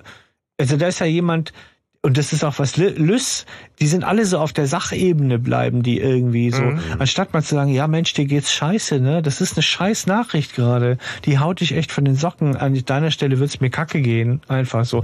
Das ist, glaube ich, damit könnte der wesentlich mehr anfangen. Ach, das kannst du nicht bringen. Ja, da muss ja, ja Onkel Titus doch fragen, ne? So, haha. Ein bisschen Empathie wäre mal gut, ne? Ja, ja. genau. Ja. Also ja. das fehlt allen Schule schwänzen hier. geht halt auch gar nicht. Unterschrift Boah, fälschen vom Direktor Boah, ey, geht halt gar wie, nicht. Wie oberlehrerhaft äh, Bob da irgendwo so rumkommt, ne? Ja, und was ist mit der Schule? Ja, ja, so mit der, und so richtig so bohren. Also, ja, ja. Das ist so, da haben ein paar Schiss, ja, dass, dass auch zu viel Emotionen kommen. Dann wird das Über-Ich wird dann verstärkt, ja, so einfach, so damit, mhm. damit der Rest schön unter der Decke bleiben muss. Ne? Ich meine, erzählerisch haben Peter und Bob da natürlich auch die undankbare Rolle, genau so diese, äh, also in der Geschichte, die, diese Erwachsenen, diese vernünftigen, diese mahnenden äh, Anteile irgendwie einfach auch abzufrühstücken, die halt mhm. sein müssen, bevor du deine Figur alleine nach Süd Südamerika schickst, ne? Einen 16-jährigen Junior-Detektiv. Ja, ja, klar, um, um, um die Gefahren klar zu machen und um Und dass man das ja eigentlich auch nicht macht, Ausrufezeichen, Zeigefinger und so. Ähm, aber genau, einfach so äh, für die drei in der Dynamik wäre ein bisschen mehr Empathie äh, schon cool gewesen. Stimmt, ja. da hast du recht, ne? Wenn das jetzt natürlich so empathisch abgegangen wäre, hätten wir nicht diese ähm, Dramatik bekommen. Das stimmt, ja. Es muss Aber ja irgendwie klar werden, dass es ein harter Schritt ist nach Venezuela. Das stimmt. Also dramat dramaturgisch ist es richtig. Ja, und ja. Peter sagt ja auch, ne, direkt hier auswandern und so, ne? Also der, der überspitzt es dann ja auch direkt nochmal, ne? Ja. ja. Ja, sie treiben Schütze. ihn halt irgendwie mehr in die Enge, ne? So. Ja. ja. das stimmt, genau. Sie treiben, ja, richtig. Und da bricht er ja auch aus dann irgendwann, ne? Und sagt, er hätte sich eigentlich Unterstützung, so. Und dann äh, ist ja erstmal auch ein sehr schöner rhetorischer Moment, wo erstmal Schweigen ist nachdem Justus so ausrastet. Das finde ich sehr schön. Also mhm. die Szene ist echt gelungen. Ne, wo er dann erstmal so ausatmet ne, und alle erstmal nichts mehr zu sagen wissen. Diese Momente, die wir alle kennen, ne, in so Streitsituationen, wo man irgendwie so sitzt und es ist Leere, ja, so und und äh, ja, was jetzt? Ja. Na, also ich finde, das ist das ist sehr gut aufgegriffen. Ja. Ich finde am Schluss outet sich Bob meiner Meinung nach als jemand, der überhaupt nicht zugehört hat, als er fragt, Wieso willst du überhaupt nach Venezuela? Ne? So. Ja. Boah, Bob, komm mal her, klatsch. Ja, da wäre ich ausgerastet. So, ne? Und, na, und er ja. sagt dann reden. Und wenn sie wirklich deine Eltern sind, fragt Peter, viel reden. Ja, gut. Ja, ja das viel mehr reden, ja. Ah, das ist schön. Das, das finde ich so einen schönen Dialog. Ja, finde ich das auch. ist toll. Mhm. Ja natürlich wird halt auch klar, Justus will eigentlich Bob und Peter die Aufgabe übertragen, äh, bringt diese schlechte Nachricht äh, ne, Mathilda und, und Titus bei. Ähm, ich selber will an der Stelle eigentlich Zeit sparen und natürlich auch dem Konflikt aus dem Weg gehen und äh, mich eher so aus dem Staub machen. Sie überreden ihn ja an der Stelle dann wenigstens zu einem Kompromiss, der bedeutet, dass Justus wenigstens einen Brief schreibt und auf dem Küchentisch, Kü Küchentisch, äh, Küchentisch liegen lässt. Und äh, ja. Der Öscher Küchentisch. Der Öscher. Der Öscher Küchentisch. Ja. Ja. Und dann haben wir den nächsten Tag, ne? Mhm. Es ist der nächste Tag und ja. Äh, eine hysterische Tante Mathilda zitiert mhm. Peter, Bob und, und Lys auf den Schrottplatz und ähm, wir sitzen zusammen und sie zeigt ihnen einen Brief von Justus, den er ihnen dargelassen hat. Und er sagt eigentlich nur, ich entschuldige mich. Für was? Das erklären euch die anderen. Ja, ja, ja. Mhm, ja großartig. Ja, und äh, ja. dann müssen sie das denen erzählen und, und der, der Titus bleibt dabei. Das kann nicht sein. Äh, er hätte mit mir reden sollen. Die, die können nicht überlebt haben. Und auch die hätten sich niemals aus dem Staub gemacht. Ja. Wird halt schön klar an der Szene, dass Titus und Mathilda einerseits echt aufgebracht sind und auch echt von Justus enttäuscht sind und auch sauer sind auf Justus, äh, völlig ja. zu Recht. Äh, hätten sich natürlich eher gewünscht, dass er zu ihnen kommt und sie ins Vertrauen zieht. Ähm, auf der anderen Seite finde ich das jetzt auch total schön und passend, wie sehr Mathilda sofort wieder in dieses mütterliches switcht, als dann das Telefon mhm. klingelt. Ne? Also mhm. da ist dann halt äh, der Ärger auch schon wieder verflogen und äh, Sorge und Interesse haben die Oberhand. Und Stefan griemelt, ja. Ja, äh, der macht ja der, diese, diesen kleinen, dieses kleine Scharmützel zwischen Lys und Mathilda wollte echt auslassen, oder? Ja, das ja, das ist ja genau Highlights dieses, ne, irgendwie so. Ja. So. Ja, es gibt ja zwei so kleinere Scharmützel, ne? Ja, also ich meine das, wo sie, wo, wo, wo, ja. wo ähm, Lüst dann so sagt, so, ja, jetzt, ähm, ach, Mathilda, jetzt gräm dich nicht, du, das hat ich als Expertin weiß, dass du, äh, dass das überhaupt nichts mit mangelndem Vertrauen zu tun hat. Der Justus wollte dich nur schützen und will so die Rolle ein bisschen umdrehen, ne? So, mhm. also ja, ja. so ein bisschen in die ja. fürsorgliche Eltern-Ich gehen, ja? Also und aber Mathilda direkt voll drauf, ne? genau, ne? Also Mathilda so richtig, ey, mit einer, hör mal, ich zeig, ich zeig dir kleinen Göre mal, genau. wer hier wirklich ah, mit einer klar, aber, aber mit einer Doch. ganz klaren Kälte Doch. in der Stimme. Ja. Sagt sie, ich glaube, du hast mich falsch verstanden, Liz. Du hast mich missverstanden, ja, so. Ich mache nicht mir Vorwürfe, ich mache Justus Vorwürfe. Ja, genau, ja, genau ja. richtig. Großartig. Danke, ja, Mathilda. Wirklich, ja, wirklich krass. Finde ich wirklich gut. Also so. Und ich finde, wenn man mal eine Erklärung sucht für das Wort jovial, dann kann man hier Lys Äußerungen äh, nehmen. Ja. das drückt genau aus, was jovial eigentlich bedeutet. So, so. so geil. Wir sind gerade voll im Sozialarbeiter-Ding hier bei der Episode. Ja, ich glaube, ich glaub, wir müssen nachher da mal ein bisschen raus. Aber so, aber nee, das ist einfach, ja, nee. nee so, wir kommen aber so nicht weiter. Ist ja schön, dass wir mal drüber gesprochen haben. Ne? Ja, genau. Aber da, wie du schon sagst, oder was ist das zweite Scharmützel? Hallo? Das zweite, das zweite Scharmützel ist, wo Lüstern irgendwann, ich sag mal, sich so ein Stück weit recht. Ähm, das zweite Scharmützel ist an der Stelle, ähm, wo, ähm, wo sie nachher telefonieren, wo Justus anruft, währenddessen, ne, während sie da zusammensitzen und äh, Mathilda die Vorwürfe gemacht hat, wo sie sagt, Justus ist so feige, dass der euch jetzt quasi hier die, die Aufgabe übergibt, ne, mir, uns hier Bescheid zu sagen. Und wenn der Junge doch nur mal mit uns geredet hätte, er wird ja auch konsequent der Junge genannt an der Stelle. Ne? Ähm, aber dann ruft er ja an und da ist Tante Mathilda ja wieder voll im Mütterlichen. Mhm. Justus. Justus. Justus, oh, es geht dir gut und ja, hast du genug Geld? Und die ist ja voll, voll in der Fürsorge an der Stelle, ne? Und voll im, auch im, sie hört zu, total, ne? Und, und will die Informationen haben, um sich selber auch ein Stück weit zu beruhigen und so, ne? Also da, da ist sie ja voll im Mütterlichen und ähm, wo sie dann irgendwie sagt, äh, ja, kommst du denn, kommst du denn zurecht und und irgendwie sowas, ne? Und ähm, Lys hat da irgendwann so ein, ach na ja, ne? Ähm, hm. sagt so ein bisschen sowas von, ja, was ist denn das für eine Scheißfrage? Natürlich, okay. da kenne ich Justus besser. Weißt du so, es, es hat so ein bisschen sowas, als als wäre da so, so, so ein leichtes Konkurrenzding ja, ja. zwischen ah, Tante Mathilda und das also so ein typisches Schwiegermutterscheiß, ja, weißt genau. du so, ja. So, okay. so, wer wer kennt ihn besser, ne? Also ja, ja. Und äh, das ist eine gewisse oder wer genau, wer erklärt die Welt so, ne? Das finde ich auch, das ist sowas drin, so ein klein bisschen. So, ja. ne? Und, also man ähm, kann es erahnen, es wird nicht explizit, äh, ne? aber, aber wenn, man, wenn man möchte, kann man es rein interpretieren. und man muss es vielleicht erwähnen, also der Erwähnung halber, weil es einfach tatsächlich da ist und es ist sehr augenfällig, äh, die Tatsache, wie lange Justus nach Venezuela ja. gebraucht hat, ist äh, enorm.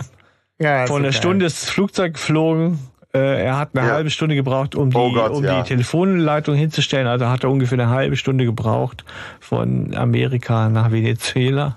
So, ja, ja. Äh, ja, das ist im Buch auch so. Es war die Frage danach. Ähm, mhm. Da ist es auch so. Das ist einfach durchgegangen hier. So, ne? Ja, ja. Oh Gott. Äh, ist, ja, aber das ist ja, wirklich es ist, es ist eine Kleinigkeit. Auch, ne? ne? Man hätte ja das Ganze hätte auch einen Tag später spielen können. Ne? So, genau. Ne? ja, genau. Es hätte Tante Mathilda, dieser eine Satz von Tante Mathilda hätte es gerichtet. Ja. Naja. Wenn Tante Mathilda nicht gesagt hätte, ich habe beim Flughafen angerufen und vor kurzem ist der Flug gegangen, wäre ja. dieser Satz nicht dabei gewesen. Ja. Ne? So, dann wäre alles wieder konsistent. Genau, ja. der hätte das ein Weilchen her sein können und so, ja. Genau. Ja. Genau, wir erfahren, dass Justus im, im Ergebnis gut in Caracas äh, gelandet ist. Sein Plan ist, ähm, weiter zu fliegen nach äh, Canaima. Mhm. Und äh, dann will er weiter, ne? Und oh, wie schön ist Kanama. ja, und damit verlassen wir dann auch äh, für den Rest der Folge, das äh, beschauliche Rocky Beach. Ja. ja. wir sind jetzt in Venezuela, also wir haben jetzt den, den, den Wechsel äh, mhm. der Kontinente und wir erleben Justus, wie er äh, Spanisch Rate brecht, um sich einen Wagen zu mieten. So. ähm, ja, ja, und es klappt nicht, weil erst kapiert er nicht, dass er seinen Pass zeigen soll, glaube ich. Und äh, dann ähm, wird ihm klar, dass er unter 21 kriegt hier keiner ein Auto. Ich finde es so geil, wie er sagt, was? Ich muss erst 21 sein, um einen Wagen zu mieten? Bin ich bereit. ja, ja, ja, so halbherziger Versuch, sich da durchzumogeln. Ja, hilflos. Äh, Einfach mega hilflos. Mega. Und vorher wird ja noch die Frage gestellt, ne, ähm, ob, ob Justus wohl äh, ohne Bob und Peter zurechtkommt. Was eine sehr gute Frage ja. ist, weil die stellt sich in vielen Hörspielen. Was würde Justus eigentlich ohne Peter und Bob machen? Mhm. Er kann ja. auch die Souveränität nicht halten. Ja. Er braucht, glaube ich, nee. dann so einen Peter, der, dem das passiert, was ihm passiert, damit er die coole Socke ist und dann cool bleiben kann. So sieht er wirklich echt total hilflos und verzweifelt aus. Ja. Ja, und, und er kommt ja auch ja. alleine einfach nicht weiter. Also er, er wäre ja ne, Aber er, alleine auch einfach da an der Stelle, wäre es für ihn alleine, ja, steht er da, ne? Ja. Ja, er hätte ja. noch irgendeinen Aber er, ist jetzt, er kriegt auf jeden Fall jetzt erstmal seinen Zeitkick, ja. den er offensichtlich braucht. Den äh, schenkt ja. Marx ihm jetzt. JJ. Streng genommen ist es kein Sidekick, sondern eigentlich schon Hilfs-Ich, ne? Weil es ist ja, JJ, es ist mhm. ja auch ein, ein JJ. Ein JJ, genau. Und er verkörpert mhm. ja vieles von dem, also er ist ja so ein Helfer, also so ist eigentlich so der, der, der Held an seiner Seite, ein bisschen, der so ein bisschen kompensiert. Ne? Mhm. So. Ja. Ohne ihn könnte er kein Auto ausleihen. Er, er ja. ist ja auch von Anfang an, ist klar, JJ ist eine coole Sau. Ja, also eine, eine angenehm coole Sau. Ja. Ist so der erfahrene Südamerika-Reisende, der, der sich so ein bisschen durchschlägt. So, so der, der, äh, auch eher so der Surferboy, äh, ne? Habe hab ich irgendwie so im, im, im Kopf dabei. Genau. Er, er, er fragt Justus halt irgendwie so, äh, bist du hier alleine und was weiß ich, ne? Ähm, und, und Justus so, ja, ich, ich, erstmal so auf diesem, ja, ich mache Urlaub mäßig, ne? So, und Justus fragt ihn ja, warum er denn alleine unterwegs ist. Und er sagt dann so ein bisschen pikiert so, ja, ich mache so eine Südamerika-Rundreise, aber keiner wollte mitkommen. weißt du, so ein bisschen so wie keiner mag JJ. ja, habe ich auch, ich habe mich auch gefragt, warum? Also warum wollte keiner ja. letztendlich mit Ich habe keine Freunde, da bin ich nach Südamerika gegangen. Alleine. Oder ist er so cool, dass er sagt, weißt du was, das ist mir scheißegal, ich muss Südamerika sehen irgendwie. Mhm. Aber ich dachte auch, als er dann am Anfang oder als er dann sagt, hier, ich heiße auch JJ mhm. und ähm, ich will auch nach Suerte und komm, dann lass uns doch zusammenfahren. Dann so dieses, hey, das kann Ach ja Gott. kein Zufall sein. Am Anfang dachte ich, okay, ähm, der wird doch bestimmt irgendwie sich als Bösewicht entpuppen Echt? oder keine Ahnung. Also am Anfang dachte ich, da gibt's so einen Twist. Gab's natürlich ich, dann ich nicht. Ne? Ist einfach nur an der Stelle wirklich äh, sehr hilfreich zur rechten Zeit am rechten Ort. Ich habe mich zu der, also da an der Stelle schon wieder so ein bisschen aufgeregt über über Justus, weil Justus Warum? sagt, das kann kein Zufall sein. Ach.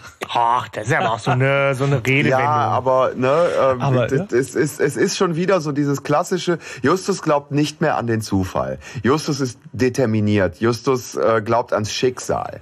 Ja, es ist Schicksal, dass aber wir uns hier getroffen ganz, haben. Kommt Bullshit. Aber ganz ehrlich, das, das Thema Zufall, das machen wir am das Ende. Ja, aber ja? okay, können wir, können wir gerne tun, aber an der Stelle hat es mich trotzdem wieder geärgert, wo, wo dann dieses, dieses Thema wieder aufkommt, dass das alles kein Zufall sein kann. Ja, doch, natürlich ist ein Riesenzufall.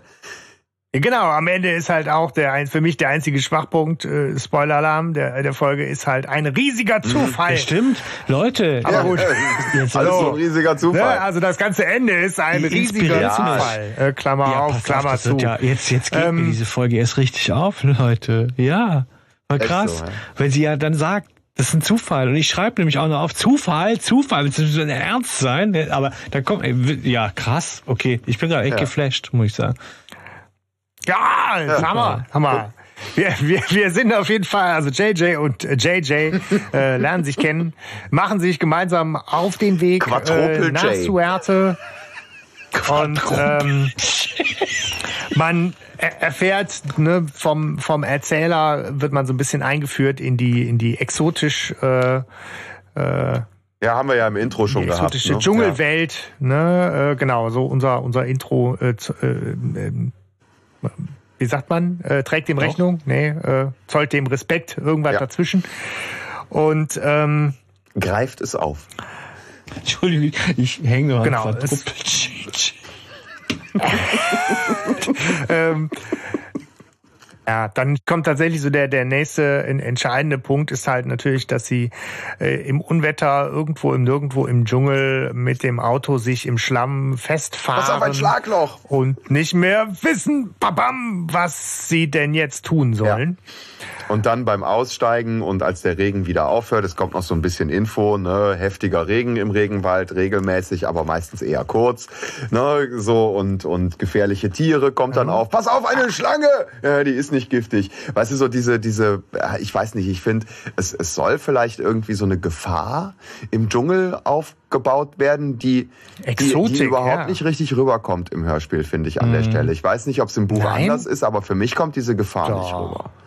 Da. Es ist so, so, so kurz aneinander. Da. Pass auf, ein Schlagloch. Pass auf, ja, eine ich Schlange. weiß, was du meinst, aber so die Stimmung ist schon gut mit den Geräuschen und so. Ich finde, das, das ist schon immersiv irgendwie. Ich meine, der Minninger hat die, die Geräusche in der Folge ja, da gemacht. gemacht. Du kriegst halt in so paar Minuten Vollgas, die, die exotische Dschungelatmo mhm. und alles ist halt gerade äh, anders und irgendwie ist alles für Justus gerade auch gefährlich. Ja, aber es ist mir, es ist mir also nur an der Stelle ja, in, in einer anderen Stelle kommt es nicht vor. Ja. Und es ist mhm. sehr gerafft und sehr, äh, sehr komprimiert auf genau die Szene. Mhm. Das war's. Weißt du, wo die nachher rumlaufen und, und, und die Karre wieder freikriegen und was weiß ich und so weiter. Da ist, da ist gar keine Gefahrenatmosphäre mehr da. Ja, so und im gesamten anderen Hörspiel ist der Dschungel auch nicht mehr bedrohlich, sondern es ist nur komprimiert auf diese Szene, diese Oh, Dschungel, Gefahr Szene. Und das ja. ist mir too much. Ja, ich ne, generell bis ab jetzt die Geschichte relativ schnell erzählt Eich, ja. so. Ne? Es ist alles sehr, ja. geht jetzt sehr fix. So. Ähm, ich, ich finde es nur noch mal. Äh, Chakaching, Phrasenschwein, Recherchen, Unterschied. Es, es geht halt sehr. Äh, äh, ich finde, was halt hier ja. in dieser Szene klar werden soll, ist, dass Justus eigentlich aufgeschmissen ist. Er erschrickt sich ja. vor Schlangen, die nicht giftig sind, weil ja. er sie nicht kennt. Ja klar, kennt er sie nicht. Er steckt fest im Dschungel alleine. Er hat keine Ahnung, wie lange so ein Regen dauert. Das muss ihm JJ auch sagen. Also und was macht so ein erfahrener äh, Südamerika-Reisender in so einer Situation? Und JJ sagt, verzweifeln. Ja, und, dort trotzdem cool bleiben. Irgendwie so, ja. ne? willst du machen? Ja, und sie gucken noch so ein bisschen auf einer Karte rum und stellen halt fest, dass sie, dass sie zu weit äh, draußen sind, um irgendwie ohne Auto klarzukommen. Aber just in diesem Moment kommt just. natürlich ein anderes Auto. Wie der Zufall oh, ist. Oh, der Zufall, will. ja, genau. ja. Das ist die einzige Straße. Irgendwann muss mal Jonas da vorbeikommen, spätestens wenn sie abhauen. So. Ja, ähm, stimmt, stimmt. Ja, aber, ja. aber es ist da so. Kommt, da kommt also der nächste JJ, ne? Wie heißt das dann? ähm, das sind alle, alle, alle JJs. Äh. Ja, auf jeden Fall. Ähm, ja, es ist aber klar, die Schiffe, es ist, er ist jetzt in Gottes Hand. Also sie gehen in die absolute. Äh, ähm, ja, es ist Justus so, wie wir ihn nicht kennen. Es ist ja. kein echter Justus, den wir hier vor uns haben. Ähm, Nein, und nicht nur, nur weil er. Der Schatten. Ja. Der Schatten eines Justus. Ja, Genau, also ja. warum auch immer, aber er ist auserzählt, sonst ist es nie so. Judeta Tal des Todes, Schreckens, ja, so. Ähm, mhm. der, ja, der war, da war der viel, da war der viel cooler, ja, so.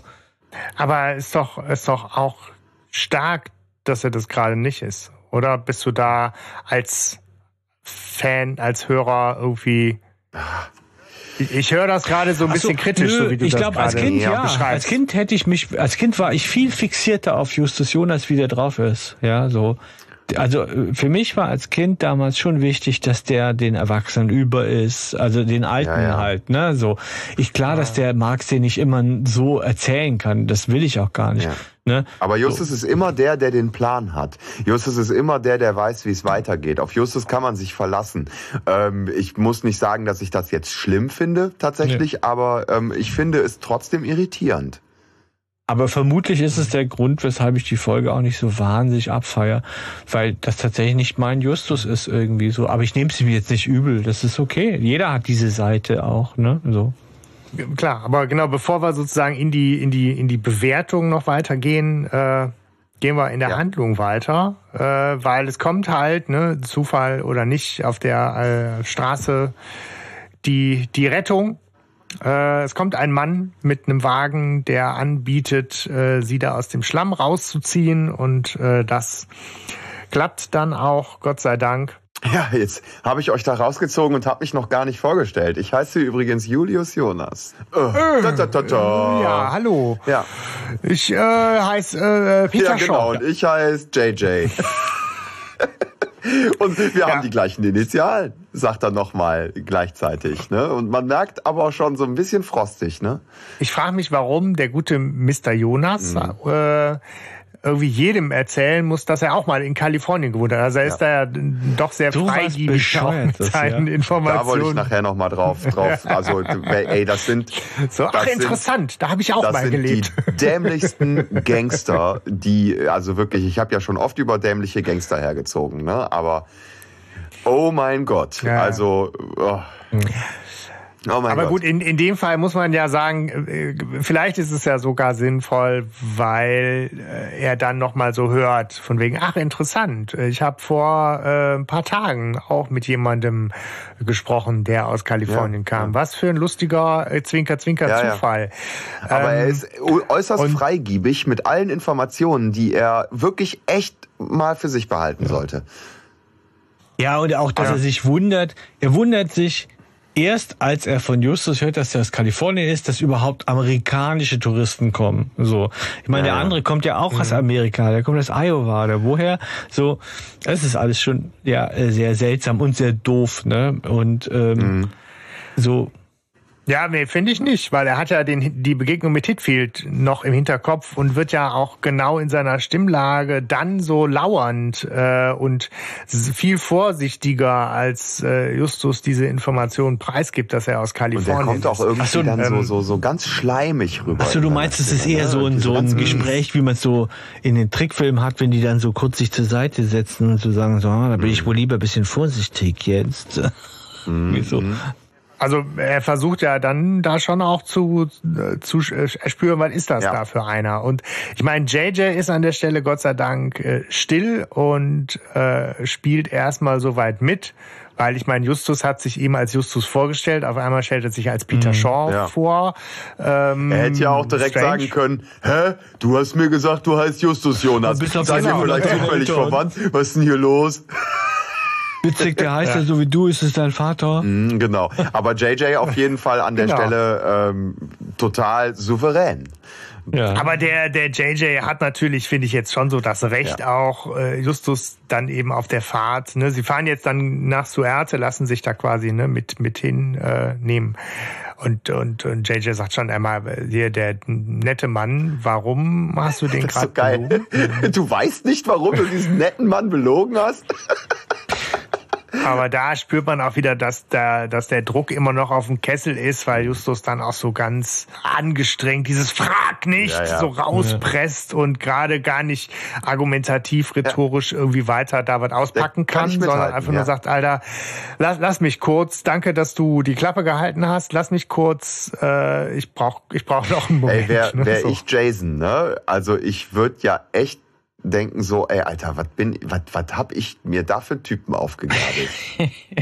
Ja, ist auch mutig, dass ja. er dann äh, sich ja trotzdem mit Justus ein Doppelzimmer ja. teilt in der Pension in Suerte. Es gibt halt nur die ja. eine, in der sie ja, dann es ist Geldmangel, ne? Wo ich dann auch denke, weißt du, so dieses äh, Misstrauen ist da schon eigentlich gesät zwischen den beiden, aber aus Geldmangel äh, teilen sie sich jetzt doch ein Zimmer. Ja, ich meine, ist ja auch erstmal okay. Ich meine, Justus erscheint ja jetzt nicht als gefährlich, sondern eher als fragwürdig, sag ich mal, ne? Ja. Das ist ein schmaler Grat, ne? Das ist ja, wenn du schon ein bisschen in Südamerika rum bist, ne, dann weißt du ja schon, was für Freaks da rumhängen vielleicht, ne? Ja, ja, ja. Ja. ja.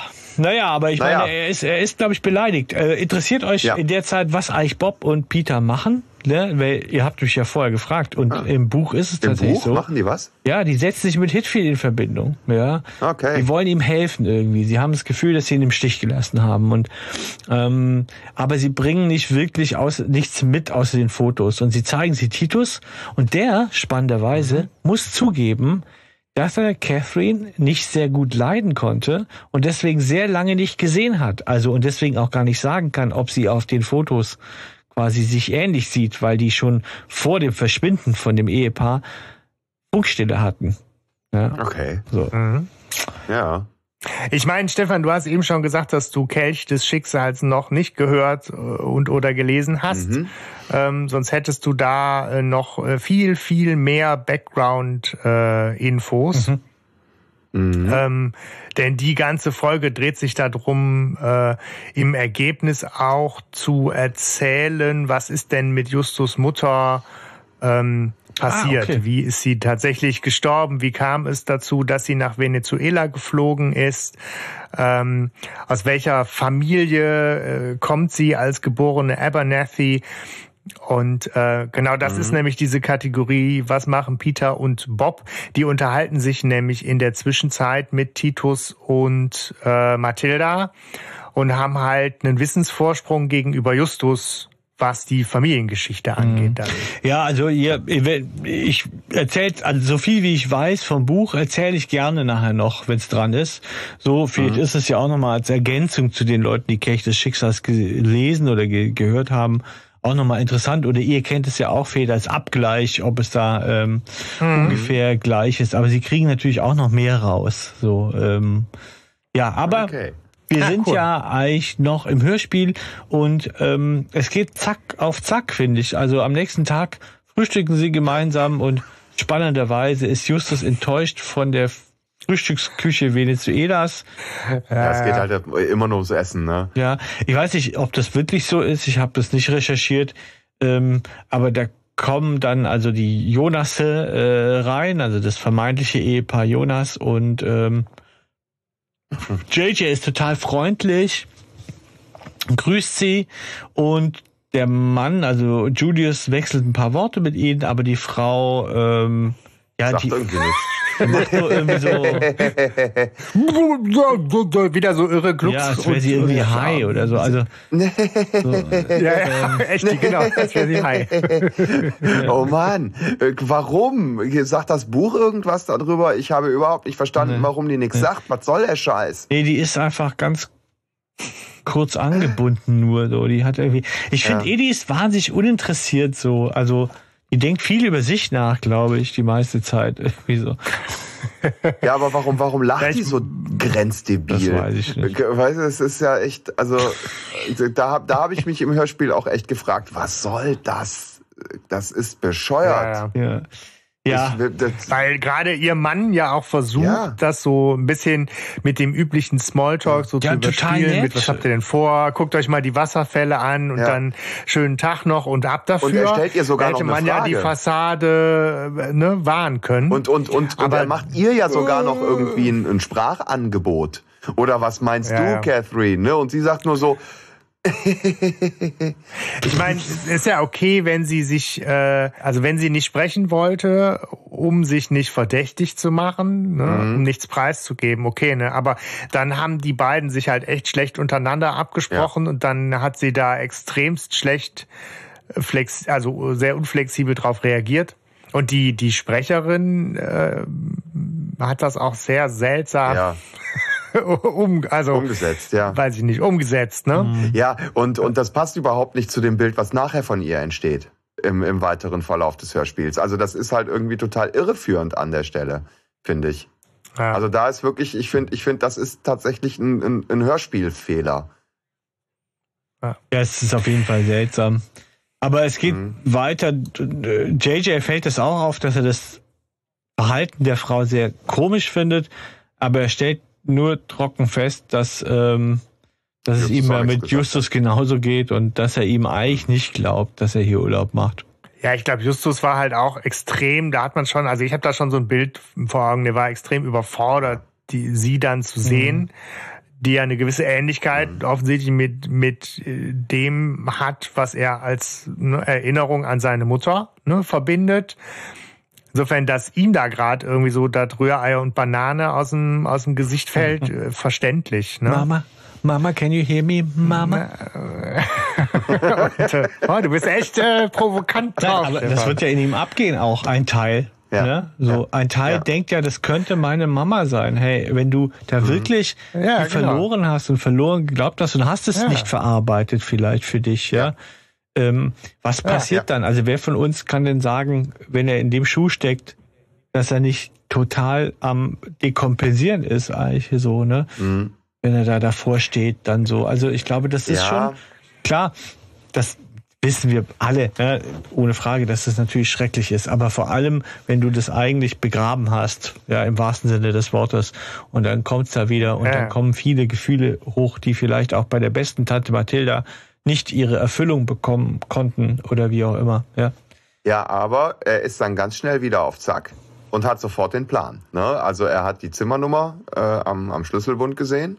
Und jetzt ist Justus wieder im Recherchemodus ne? und ähm, bittet JJ dann äh, ihm quasi zu decken, sozusagen. Ne? Also er weiht ihn ein in seinen Plan, ähm, da ins, ins, ins Zimmer einzubrechen und äh, sagt, du kannst die hier ja jetzt irgendwie mal ein bisschen beschäftigen und wenn die kommen und was weiß ich und so, ne? Und ähm, sagte also auf, auf Begründung, also JJ ist halt total so, ey, Alter, bist du bescheuert, das kannst du jetzt nicht machen. Ne? So, und er so, doch bitte vertrau mir. Und äh, JJ sagt so, vertrauen, ja, wie käme ich denn dazu? ja. Ja. Und das finde ich sehr gut. Super. Und da finde ich JJ total Ja. cool. Ne, wo er sagt so, ey, hör mal, du, du bist mir hier echt mal ein paar Antworten schuldig. Du machst hier keinen Urlaub. Du bist die ganze Zeit total angespannt. Du bist, du bist unter High Strung. Ja, die, die, die ganze Zeit. Und äh, ja, was, was soll das? Okay, ja, ich mach das für dich. Aber danach erzählst du mir echt, was hier Phase ist. Äh, So, Ja. ja. Schöne Szene, finde ich. Also da finde ich JJ sehr cool. Gesagt, getan, Justus geht rauf. Knackt die Tür. Ohne Genau. Peter.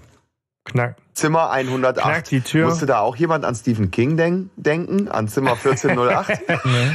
Nee. okay. Ich hatte bei Zimmer 108 dann direkt irgendwie so dieses 1408 im Kopf. nee. Aus welchem Roman? Aber das hat vielleicht mehr mit mir zu tun. Zimmer Ja, 1408. Ach so, das so heißt der Roman. Ach so, okay. Ja, ja, okay, geil, ja. ne? Mhm. Der Film ist mega geil. Aber ähm, ja, ja, ja, ja. Ja, im Zimmer durchsucht er alles. Er findet ein Visum mit den Namen Julius und Catherine aus Chicago. Von daher ähm, stimmig. Ja. Im Buch findet er noch ein unscharfes, verblichenes Bild eines dicken, circa vierjährigen Jungen mit hellbraunen Locken, Warum? dem er eine Hm. Ähnlichkeit zu sich selbst zubilligt. Ja, so. Warum? Ja, ja, halt so. Damit, ähm, Hä? ja, äh, es ist so, ähm, Wird aufgeklärt, wo das herkommt? ja, das ist ihr Neffe oder so. Ähm, im, Im Buch so. ist es so, dass sich das abwechselt, was Justus erlebt im Zimmer und Ja. was äh, äh, Peter und und Bob recherchieren, auch im Gespräch mit Tante Mathilda. Und das ist sehr, Cooler sehr gut gemacht, weil sich das immer abwechselt. Und du denkst immer, aha, das sind sie wahrscheinlich, aber die hatten, ähm, ja, die, äh, die hatten Geldprobleme und deswegen, und das, und dann erzählen sie halt, dass sie mehr Geld wollen und so weiter, ja, und, und so, Ah. und so denkst du dir, ja, sie könnten es sein, aber es sind Ah. wahrscheinlich schon Kriminelle, ne, die hatten schon einen Grund rauszukommen und so weiter. Und so Ah, überlagert ja, ja, sich ja, das. Das war, muss ich sagen, von Marx ist es wahnsinnig gut geschrieben, so dass du im Buch schon denkst, ja, was ist denn jetzt Phase, ne, so. Und wenn du Mhm. äh, erfährst von den einen das, das weiß der Justus nicht, und von den anderen hörst du das und du denkst, ja, das könnte zusammenpassen, ne, so. Und du bist als Leser in der praktischen Situation, äh, da Puzzleteile Genau. zugeworfen Du zu gehst kriegen, von einer nur du hast. Szene zur ja, ja, anderen. du, du, nur du hast das ganze Bild sozusagen. Ne? Ah, clever.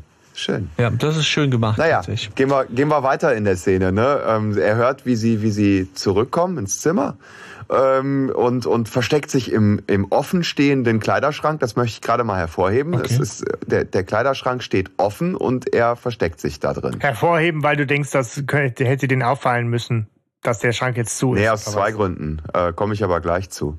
Ja. Ähm, Okay. Ja, ähm, und, und er versteckt sich halt im Schrank und es kommen ähm, Catherine und Julius Jonas und Arturo. Ja. Arturo. Bist du da auch an einen Italiener denken eigentlich? Also, Ich weiß, Nee. ich weiß nicht. Ich muss da, ich muss da äh, an einer Stelle muss ich an an äh, jemanden auf dem Flohmarkt denken. Okay. äh, ja, auf jeden Fall wird da klar, äh, das sind Gangster, alle drei. Das wird sofort klar. Es Ja. geht um äh, um Steine, um Diamanten, um Schmuggel und um Geld und um äh, Komplizentum und es fallen alle möglichen Buzzwords, die das irgendwie äh, hervorheben. Ne? Ähm, hier mit mit äh, wir kommen viermal im Jahr und und hier nehmen dies und jenes mit, ne? Äh, nehmen hier schmuggeln hier Diamanten rüber und das äh, wird uns langsam irgendwie so ein bisschen zu brisant und so weiter. Und es geht halt wirklich in so Gangsterverhandlungen. Ey, wir sind doch eigentlich Freunde, Genau. wollt ihr mich vergiften? ja, so, na nein, wir sind wir sind ja äh, wir sind ja Geschäftspartner und außerdem Freunde. komm Ne, uns nicht auf so. die südamerikanische Großfamilientour. Ja, pass auf. Ne, und, und es geht, es geht halt darum, dass die, dass die Jonas mehr Geld wollen für ihre Dienstleistung, die sie anbieten. Und zwar, ne, und, und ich finde so schön, also das, das, das ist meine absolute Lieblingsszene in dem, in dem Hörspiel. Und das ist ein ganz, ganz großes Highlight. Ich finde es so geil, wie abgeklärt das alles läuft. Also das ist wirklich, das, das ist schon richtig gut, ne? wo, wo sie erstmal sagen, so, ja, wir gehen hier ein Riesenrisiko ein, ja, so, und der Arturo dann die ganze Zeit so, äh, ja, dann kann ich euch machen, Vorschlag, äh, kommt nur noch zweimal im Jahr und ihr nehmt mit doppelte Menge. Oh, du machst gerade schlechten polnischen Akzent oder sowas. Ja, ist, ist mir egal. Ihr nehmt Lass mit, das, lass ihr das. nehmt mit doppelte Menge. Opel, ey. Weil, ganz, ganz ehrlich, ich finde, der Arturo, der ist so, der ist super geil, Ja. weil der macht an der Stelle einen, also für mich macht der einen authentischen Akzent, der nach meinem Geschmack nicht ins Lächerliche karikiert Ja. übertrieben ist. Ja. Sondern der verkörpert da, wie du sagst, ist das eine gewisse Ernsthaftigkeit, ja. diese Gangster-Szene, ja. Ähm, ja. finde ich auch wahnsinnig gut. Und ähm, ich finde so geil, was er so für Vorschläge hat, um diesen Handel, sehr lösungsorientiert, um, um diesen ne? Handel die ganze Zeit irgendwie so so so äh, so ein bisschen, also der macht das ja, der macht die ja total lächerlich, ne? So die dann sagen so, äh, ja nein, aber wenn wir nur zweimal kommen, dann sind das viel zu viele Steine, das ist so risikoreich. Und er so sagt, ah, dann nehmt Koffer mit doppeltem Boden. ja, also so so leicht genervt irgendwie. Und dann fragen sie so und dann sagt nämlich äh, hier Catherine Jonas so, wir wollen mehr Geld. Weißt du, die kommt halt so raus. Ach so. Und dann so, nee, und dann einfach nur so, Quanto. Ja, also so ganz, ganz abgeklärt, so dieses, oh, scheiße, ja, Quanto. Ne, dann ja. so 20 Prozent. Und er so, 20 Prozent? Ich kann euch geben 5 Prozent. Und da erinnert er mich total an Flohmarkt. Ach so. Ich kann dir geben 5 Euro. War, war's letzte ja, Preis? Ja, ja, ja. ja, ja, genau. Ne, so und ähm, ja, und dann so dieses, nein, fünf Prozent sind viel zu wenig, wir wollen 20. Und wie er dann so sagt, ah, ich habe Frau und Kinder, viele Echos, ich muss Familie ernähren. Das ist, das ist ja, das ist super, groß, wie du gesagt hast. Groß, sehr, also Arturo äh, ist ernsthaft und Arturo ja. ist der Hammer. Wirklich, wie der die platt bügelt. Ne? Aber ich finde schade, dass er dann so schnell nachgibt und dann doch auf die 20 Prozent sich einigt und so. Und dann kommt nämlich die Szene mit dem mit dem offenen Schrank die ich meine, ne? wo er dann sagt, so ja, aber erst bei der nächsten Lieferung und jetzt ist Geldübergabe. Wo hast du denn das Geld versteckt, Catherine? Und sie sagt, im Schrank. So. Und das würde ein echter Gangster und nicht machen, weil jeder wenn im Schrank ich nachguckt. richtig viel Geld irgendwo verstecke im Schrank, dann lasse ich nicht die Schranktür offen, wenn ich zum Frühstück gehe. Und außerdem würde mir auffallen, wenn ich die Schranktür offen gelassen hätte, dass sie jetzt geschlossen ist, wie du vorhin sagtest. Mhm. Ja, so und dann entdecken sie Justus im Schrank und dann kommt der Urschrei von Catherine, der wirklich, äh, finde ich, gelungen ist so im, im, Mhm. im, ich sag mal, Universum der drei Fragezeichen Schreie, weil der wirklich Ja. überrascht ist und Justus zieht sich, glaube ich, irgendwie noch sein T-Shirt über den Kopf, ja, damit man ihn nicht Genau. erkennt. Diese Vorstellung, die fand ich so krass im Hörspiel, dass so ein kopfloses, dickes Wesen äh, äh, rennt, rennt durch die Gegend. Ich denke, der knallt doch irgendwo dagegen. Justus macht er zieht sich das T-Shirt über den Kopf und rennt gegen die Wand. Ja, also habe ich mir das vorgestellt. Also auf die Idee wäre ich nicht gekommen. Erstmal Glückwunsch, aber ich hätte halt auch nichts gesehen dann irgendwie so. Äh, Das wäre ja. so eine klassische Szene für die nackte Kanone, ne? Also stolpert übers Bett und rennt gegen die Wand. Und Ja, und Aber in, also in echt ist es Gott sei Dank, ich finde es auch, also ich muss es noch kurz erwähnen, eine wahnsinnig geile Szene, weil die Atmo auch so passt. Du kriegst Mega. halt dieses Herzklopfen. Ja. Im Gangstergespräch kommt so ein Herzklopfen da rein, was halt immer lauter wird. Auch das haben wir versucht im Intro irgendwie äh, mit aufzugreifen, weil Mhm. Ja. es so geil ist, wie sehr das so Richtung Höhepunkt geht, ne? Und ähm, bis zu dem Moment, in dem Justus dann halt enttarnt wird. Ähm, ich finde, das funktioniert da wahnsinnig Mhm. Ja. gut, Spannung Hier ist vielleicht aufzubauen. noch beste, beste Szene, wirklich, ja. nochmal interessant, äh, was bis dahin jetzt noch im Buch parallel geschieht. Also äh, Bob und Peter recherchieren weiter über den ähm, Ursprung des Unglücks und sie spekulieren natürlich auch darüber, dass die beiden den Absturz als Gelegenheit genutzt haben könnten, um unterzutauchen. Und ähm, sie vermuten ein Familiengeheimnis und befragen Mathilda, ja, weil ja Titus so komisch war. Und Mathilda erzählt ihnen, dass Justus Mutter sich Geld von Titus geborgt hat und behauptet hat, es wäre für Julius weil der in Schwierigkeiten stecken würde und sich nicht trauen würde, ihn zu fragen. In Wirklichkeit war es aber für ihren Bruder, der in irgendwas verwickelt war. Und als das eben rauskam, brach der Kontakt zwischen den beiden ab, weil Titus dann echt keinen Bock mehr hatte. So und ähm, ja. Bob will dann zu Cotta und den konfrontieren sie mit ihrer Theorie, dass es vielleicht kriminelle Gründe gab, weshalb die beiden Jonasse untertauchen mussten. Ähm, der will das jetzt gar nicht glauben, wo er sagt, hey, Justus ist doch so tugendhaft, wie soll der denn aus einer kriminellen Familie kommen? Ne, so. Wird halt nicht vererbt. Und Peter versucht sich das dann so zu erklären, dass er sagt, also das war so viel kriminelles Potenzial vielleicht, dass es bei Justus ins Gegenteil umgeschlagen ist und er deshalb Kriminelles so gern aufklärt. Ja, so. So. Justus hat mehr kriminelles Potenzial als Bob und Peter zusammen. So gesehen ja. Ne? Also wenn man das, man könnte ja dann eher denken, nee, nee, der, der Apfel fällt nicht weit vom Stamm. Aber ähm, ja, also das ist das, was da noch passiert. Und sie äh, nehmen sich dann vor, also sie überreden Cotta dann in diesen Polizeicomputer zu gucken. Mhm. So. Okay. Finde ich, finde ich total schön, dass das ja da vorkommt, weil es dann nochmal zeigt, wie sehr Kelch des Schicksals sich dann doch auch das leere Grab ja. äh, als Vorbild genommen hat. Da wird auch halt ausdrücklich nochmal das leere Grab erwähnt. Mhm. Und ähm, ich weiß nicht, ob du es jetzt hören willst, Stefan, ja, hau oder raus, versuch generell raus. da kurz die Spoiler-Warnung mal aufmachen, was da das Ergebnis ist, warum ähm, Justus Mutter nach Venezuela ist. Ne?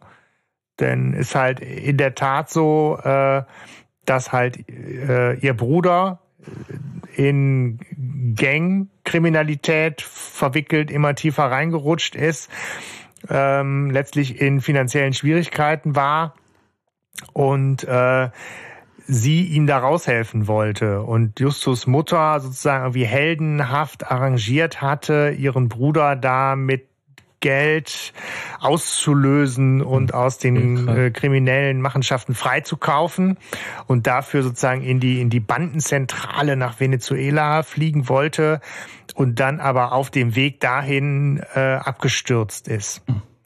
Äh, Spoilerklammer okay. zu. Ja. Da wird dann noch viel mehr so auch am ne, der Stammbaum äh, erklärt. Das würde jetzt zu weit führen, aber ich finde es wirklich geil gemacht, ja. wie sehr die beiden Folgen miteinander äh, verlinkt mhm. sind. Ich habe mich auch gerade sehr gefreut, die, die Geschichte zu hören aus dem Buch, weil das Buch kannte ich nämlich tatsächlich nicht, Leeres Grab. Und äh, da wird einiges klar, tatsächlich nochmal. Sehr cool. ja. ja. Ja, ja aber der, im Hörspiel zusammen. geht's ja weiter. Wow. Er rennt in den Dschungel, glaube ich. Ne? Wenn er, also ähm, ja. also im, im, im Hörspiel klingt es auch so. Man, er ist halt schnell da. Nach draußen aber, halt, ja, ja. Aber ähm, er rennt in den Dschungel, damit sie ihn auch nicht gut verfolgen können. Und da trifft er dann im ganzen Dschungel von von von Suerte ja. trifft er JJ. ja, war ein Zufall, ja. Und der, dem es jetzt reicht, also der, so, der möchte alles erzählt haben. So. Ja, der ist halt ja selber auch ziemlich aufgewühlt, weil er halt seinen Auftrag, äh, den konnte er nicht so gut erfüllen. Und er sagt halt, ey, ich habe mir echt Mühe gegeben, ich wollte ihn in Gespräch verwickeln, ich wollte die aufhalten, sorry, ich habe es nicht geschafft. Und ich finde total Deswegen schön, dass er sich sind entschuldigt. halt dann ins Zimmer. Er, er, er ja. entschuldigt sich tatsächlich, äh, dass, dass er es nicht geschafft hat, aber gleichzeitig weist er darauf hin, dass aber trotzdem jetzt auch bitte erstmal Justus dran ist mit einer Erklärung. Ne? Ähm, aber er bleibt ja trotzdem auch total fair an der Stelle. Ja. Ja. Justus hat dann nochmal für so zwei Minütchen seine alte Form zurück, indem er das äh, Gehörte nochmal äh, für sich so zusammenfasst und äh, die Erklärung gibt, warum das illegal ist, ne, wenn man äh, illegal, äh, wenn man Diamanten äh, unerlaubterweise aus Venezuela ausführt mhm. ne, und damit dann Geschäfte betreibt. Äh, Zoll vorbei. Ist das halt Schmuggel. Ja. Das kriegt er so nochmal irgendwie kurz sortiert aber ist dann halt auch schon wieder am, am Ende, weil er sagt, was soll ich denn jetzt machen? Also Polizei anrufen, Gangster stellen, es ist halt immer noch die Möglichkeit im Raum, dass das meine Eltern mhm. sind. Ja äh, keine Ahnung, wie ich jetzt mit den neuen Informationen eigentlich umgehen soll. Mhm.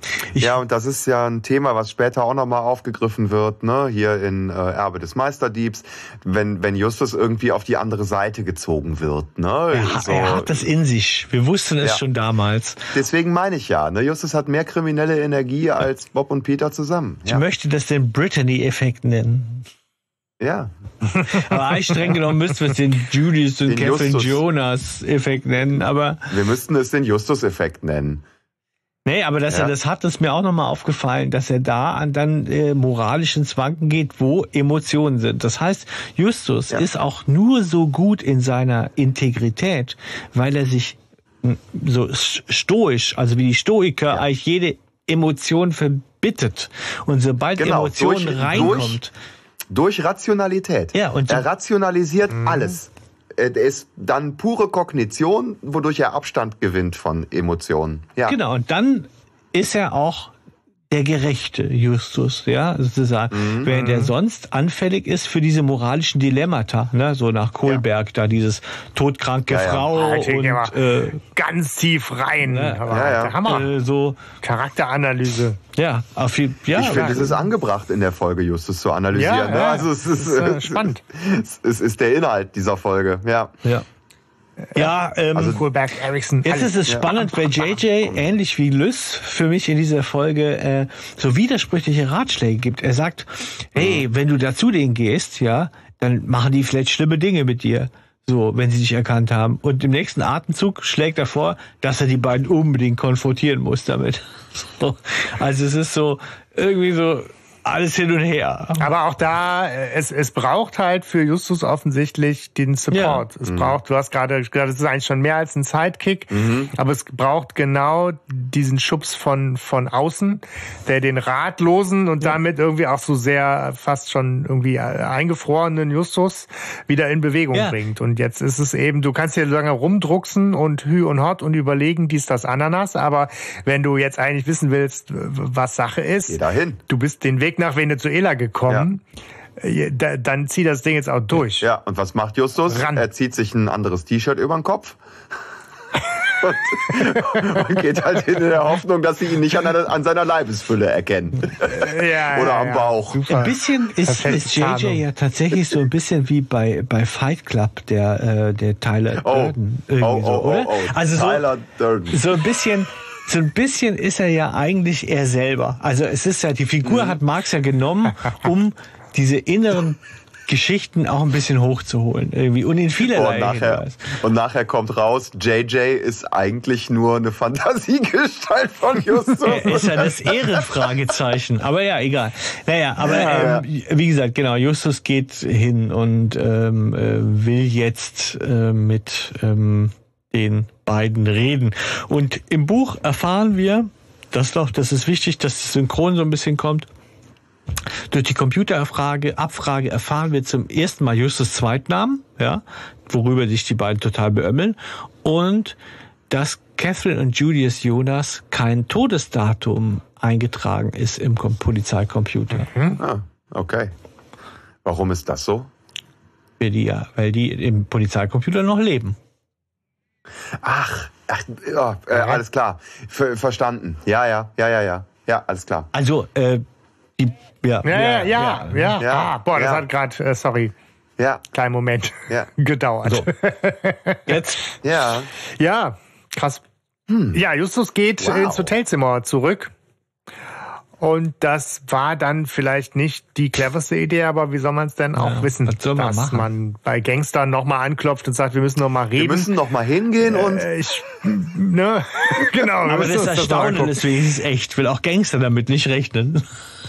Ja, das stimmt. Also genau. der hat gesagt, so doof ich ist er nicht. Ich bin gerade noch mal so entkommen, äh, habe jetzt zurück. ein T-Shirt angezogen und wollte noch mal kurz mit euch reden. Das klingt nach Sozialarbeiter äh, tatsächlich. So, also jetzt hör mal. Ne, oh mein äh, Gott.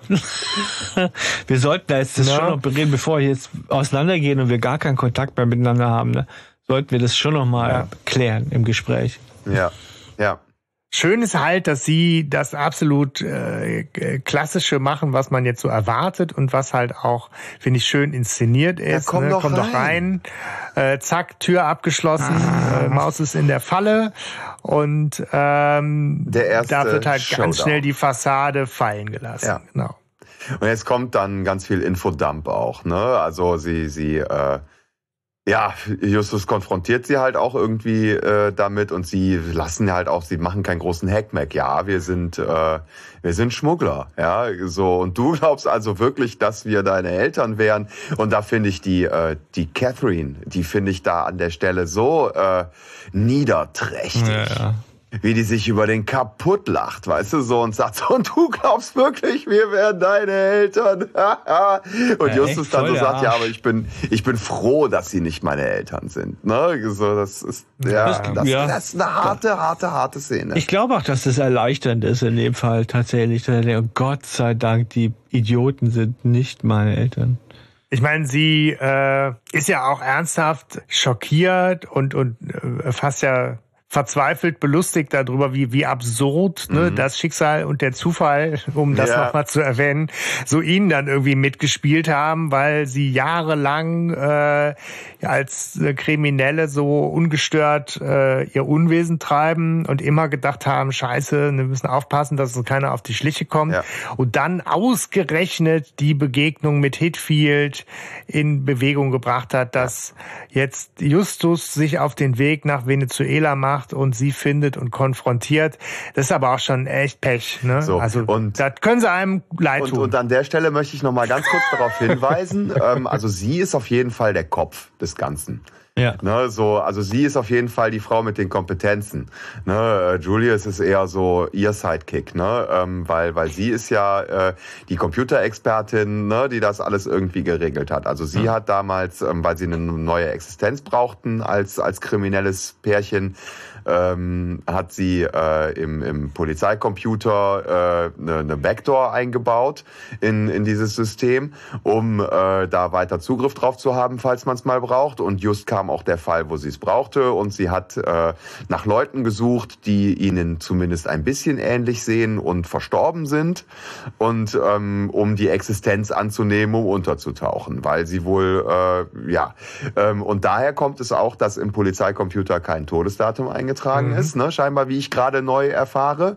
Ne? Ähm, und äh, dann haben sie sich halt diese Existenz, äh, diese, diese, diese äh, ja, Identität angenommen von ähm, Julius und äh, Catherine Jonas, weil sie eine gewisse Ähnlichkeit haben. Ne? Da kommen wir mhm. zurück auf den Anfang, von daher konsistent an der Stelle. Mhm. Und ähm, ja, sie lassen halt vollkommen die Hüllen fallen. Und sie sagt halt auch, ähm, ne, wo, wo äh, Julius die ganze Zeit sagt so, ja, du kannst ihnen doch jetzt nicht alles erzählen. Und sie sagt, wieso? Die wissen doch sowieso Klassiker. schon zu viel. Wir müssen die eh beseitigen. ja, ne? ja, das so. möchte ich auch nochmal betonen. Absoluter da wird Klassiker. hier beseitigen ja. gesagt. Beseitigen, das ist schon sehr hart. Ja. Aber worauf ich hinaus wollte, ähm, sie ist auf jeden Fall ähm, ihr unser unser Bechteltest. Ne? Ähm, sie ist auf jeden Fall eine sehr starke Persönlichkeit und ähm, Mathilda ist mit dabei als sehr starke Persönlichkeit an an der Stelle im im Streit mit mhm. Lys. Lys ist dabei mhm. als relativ starke Persönlichkeit, die äh, Justus da irgendwie ähm, die Stirn bietet ja, und so. Cool. Also an der Stelle muss da ich sagen. Ich also, aber sie reden über ja, einen Mann. Ne? Ja. Also es würde beim Bechteltest ja, okay. schon wieder durchfallen. Aber ich bin ne? bei dir. Also, das sind äh, da sind starke Frauen dabei aber es stimmt, für ja. einen Bechteltest wird es nicht reichen tatsächlich. Aber äh, das ist ja, ja. Auch einer von vielen Tests. Aber ja, das ist, äh, sie ist, äh, mir kommt es so ein bisschen vor, wie kennt ihr die Minions, den Film? Ja. Äh, da ja. gibt's doch so eine, so eine Schurkin. So sieht die aus, so, so stelle ich mir die vor. so sieht die aus. Genau okay. so. Hat ja auch schwarze Nein, Haare, aber, spitze aber Nase. Ich, ich finde, ich finde im, im, im Vergleich zu äh, vielen anderen drei Fragezeichen Folgen, wo Frauen eine eher untergeordnete oder weniger Rolle spielen, ist das auf jeden Fall, ähm, ja, nee, nicht immer, aber ähm, recht, ist das ja? auf jeden Fall schon mal schon mal außergewöhnlich. Also ich finde das positiv hervorzuheben. Wenn es um Gefühle geht in der Folge, war dann. Ja, genau. Das, ach komm, ist auch ein scheiß Scheiß, ey. Justus ist derjenige mit den Gefühlen, ja. Ja, sie hat Boah. keine. Aber ne, keine, die, ja. die Wendy Fletcher, ne, die Wendy Fletcher und ihr Mann ja. äh, Richard, die, die haben auch Gefühle, die haben nämlich einen Kaffee auf, dass sie jetzt erwischt sind und denken jetzt, äh, wir müssen äh, den. Ich habe auch ein Emotionchen, äh, wa? Fettsack jetzt irgendwie beseitigen, sind sich noch nicht ganz sicher, was jetzt genau passiert. Und im nächsten Moment stolpert dann Arturo nochmal äh, dazu und hat passenderweise auch noch den anderen äh, JJ im Gepäck, weil der sich auch dann hat erwischen lassen. Tja.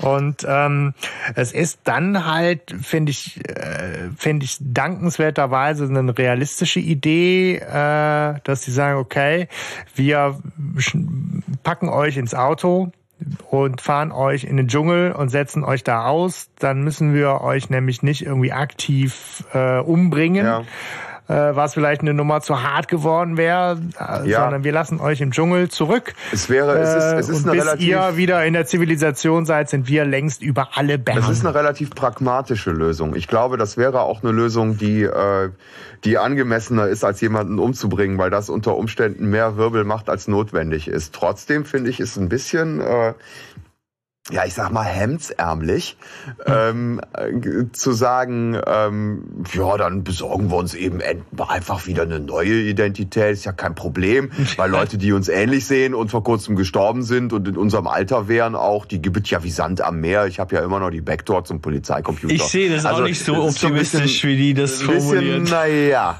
ne, so und ähm, dann, dann fahren sie sie ja auch, ich glaube, so weit können wir jetzt auch direkt gehen, ne? sie setzen sie ans Auto und fahren sie rum und und und sie äh, Catherine schnauzt den den Julius da noch so ein bisschen an. Oh, da kommt ein Auto, fahr zur Seite, dann können die vorbei. Ja, so wie die so richtig äh, äh, patzig ist auch an der Stelle, aber die genau zu dem Zeitpunkt aus dem Auto rauszuschmeißen, wo gerade eine Sekunde vorher ein anderes Auto an denen vorbeigefahren ist, ist mega dämlich. Also zum zum Punkt, ne, clevere Gangster, dumme Gangster, ist das der dümmste Move, den man überhaupt nur machen kann, weil das erste, was mir einfällt, ist, lass mal noch einen Haufen Abstand zu jedem anderen Menschen äh, gewinnen, ja. bevor ich hier Leute aus dem Auto rauslasse, weil äh, es fallen mir hunderttausend Szenarien ein, wie das nicht gut für mich ja. ist.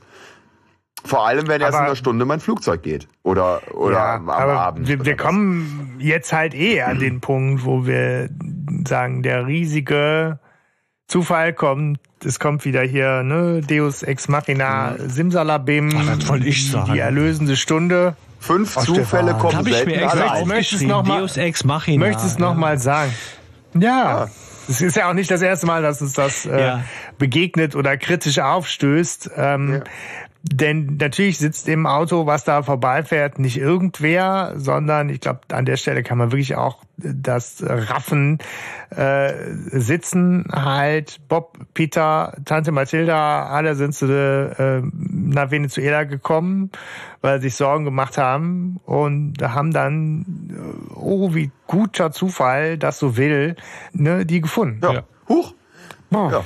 Peter oh. erkennt ihn ja. im also Peter erkennt ihn, also durch die Scheibe. Er riecht ihn quasi förmlich ja, sozusagen. Peter macht dann noch so lustiges Witzchen mit, warst du wenigstens in Gefahr? Ja, so nach dem Motto, sonst hat sich die ganze Scheiße ja nicht gelohnt. Ja. Ähm, und äh, dann ja. ist die Gefahrensituation äh, aufgelöst. Ja. Und es wird auch direkt klar gemacht, die kommen nicht weit. Das geht überhaupt nicht, weil das Flugzeug geht erst viel, viel später. Ja. Und wir fahren und, schnell nach Kanema. Äh, kan genau, und damit, damit haben sie sie ja auch schon. Ne? Es wird auch gar nicht irgendwie äh, die, die, die Szene, ähm, wie sie dann festgenommen werden, kommt gar nicht vor. Die kommen auch als Charaktere gar nicht mehr vor im ja. Hörspiel. Ähm, das macht alles der Erzähler. Ja, ja, genau. genau ist aber ganz knapp auch nur. Ne? Also echt in zwei Sätzen mhm. ne, ist das erledigt. Und dann zack, sitzen sie im Café und resümieren den Fall. Ja. Ja. ja, und dann ernennen sie JJ noch zum Ehrenfragezeichen, das muss man ja noch sagen. Ne? Und der stellt noch ja, die Frage, wofür die Fragezeichen genau. stehen und dann lachen sie sich kaputt. ist das lustig. Was ich einen richtig schönen, also es gibt oft so einen sehr künstlichen bis idiotischen Grund, warum so ein Abschlusslacher da noch um die Ecke kommen muss. Da finde ich das echt sehr schön gelöst, dass das Sinn macht. Ja. So, Justus war die ganze Zeit so von der Rolle und gar nicht in seiner klassischen Detektivrolle. Mhm dass das Ganze hier, meine Visitenkarte und jedem erzählen, dass man Detektiv ist, hatte in der Folge überhaupt mhm. keinen Platz. Ja. Und das ist halt total unüblich, das, weil sie das, das jedem ganz am Ende dann ja. ungefragt äh, Dann wirst du heiß damit, ne? erwartet ne? im Forum der Rocky Beach kommen, weil äh, da die Frage gestellt war, warum die sich so beömmeln, wenn er nach den Fragezeichen fragt. Ja, aber ich find's super, ich, ja. Aber ich finde, ich finde es schon über, überzogen die Lache, aber das ist so eine Abschusslache ja meistens. Ja. Außer bei Scheiße, jetzt ist mir mein Gebiss rausgefallen. Ja, das, das finde ich die beste, das finde ich die beste Abschlusslache ja. überhaupt. Ja, aber man merkt halt, finde ich, und das ist schon so, dass letztendlich jetzt hier zum Ende hin auch, auch im Buch ne?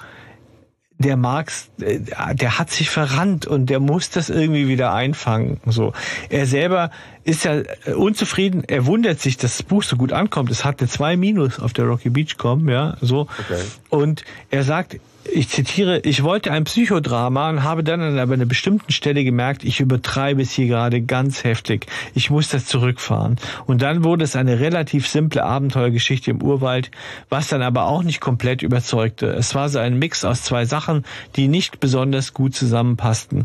Die Mischung fand ich auch nicht gut. Da würde ich im Nachhinein sagen, das würde ich nochmal komplett anders machen. Ich weiß da nicht wie, aber irgendwie anders. Das sagt hey, aber, er im ähm, Interview mit drei Fragezeichen. Ich muss, ich muss aber ja, ehrlich, ja. ehrlich sagen, also wo ich den Background von dir vom Buch bekommen habe ähm, und, und auch so ein bisschen die Erzählung, wie so Sachen erzählerisch gemacht sind und wie es aufgebaut ist, muss ich sagen, ähm, bin ich damit ein bisschen versöhnt. Also ich finde es schon, äh, ja, ich finde es ein bisschen ja. schade, dass ich das Buch nicht gelesen habe. Äh, vielleicht erwähne ich das noch, weil das noch mal, das ist noch eine Sache, die ist, es ändert sich, ein paar Sachen ändern sich. Justus, äh, Titus bricht sich auch noch den Arm, aber äh, es ist so, dass ähm, Ach Herr. Ähm, Just, äh, Peter und Bob leisten wirklich ganze Arbeit, nämlich ähm, Sie gucken in den Polizeicomputer und sie vergleichen sie, sie finden die, die alten Bilder von Justus Eltern in der Zentrale und vergleichen sie mit den Fotos aus dem Polizeicomputer. Und da fällt ihnen auf, dass die Bilder ja eigentlich etwa gleich alt sein müssten, weil Cotta hat erwähnt, dass die Bilder komischerweise seit 13 Jahren nicht ausgetauscht wurden, laut Computer. Mhm. Aber das Ehepaar Jonas sieht auf den Computerbildern deutlich älter aus, ja, nämlich hat der Mr. Jonas hat keine Haare mehr und so weiter, als als die anderen. So, als die, okay. die okay. und daran merken ja. sie, hier stimmt was nicht. Diese Bilder sind ja. nicht die identischen Bilder.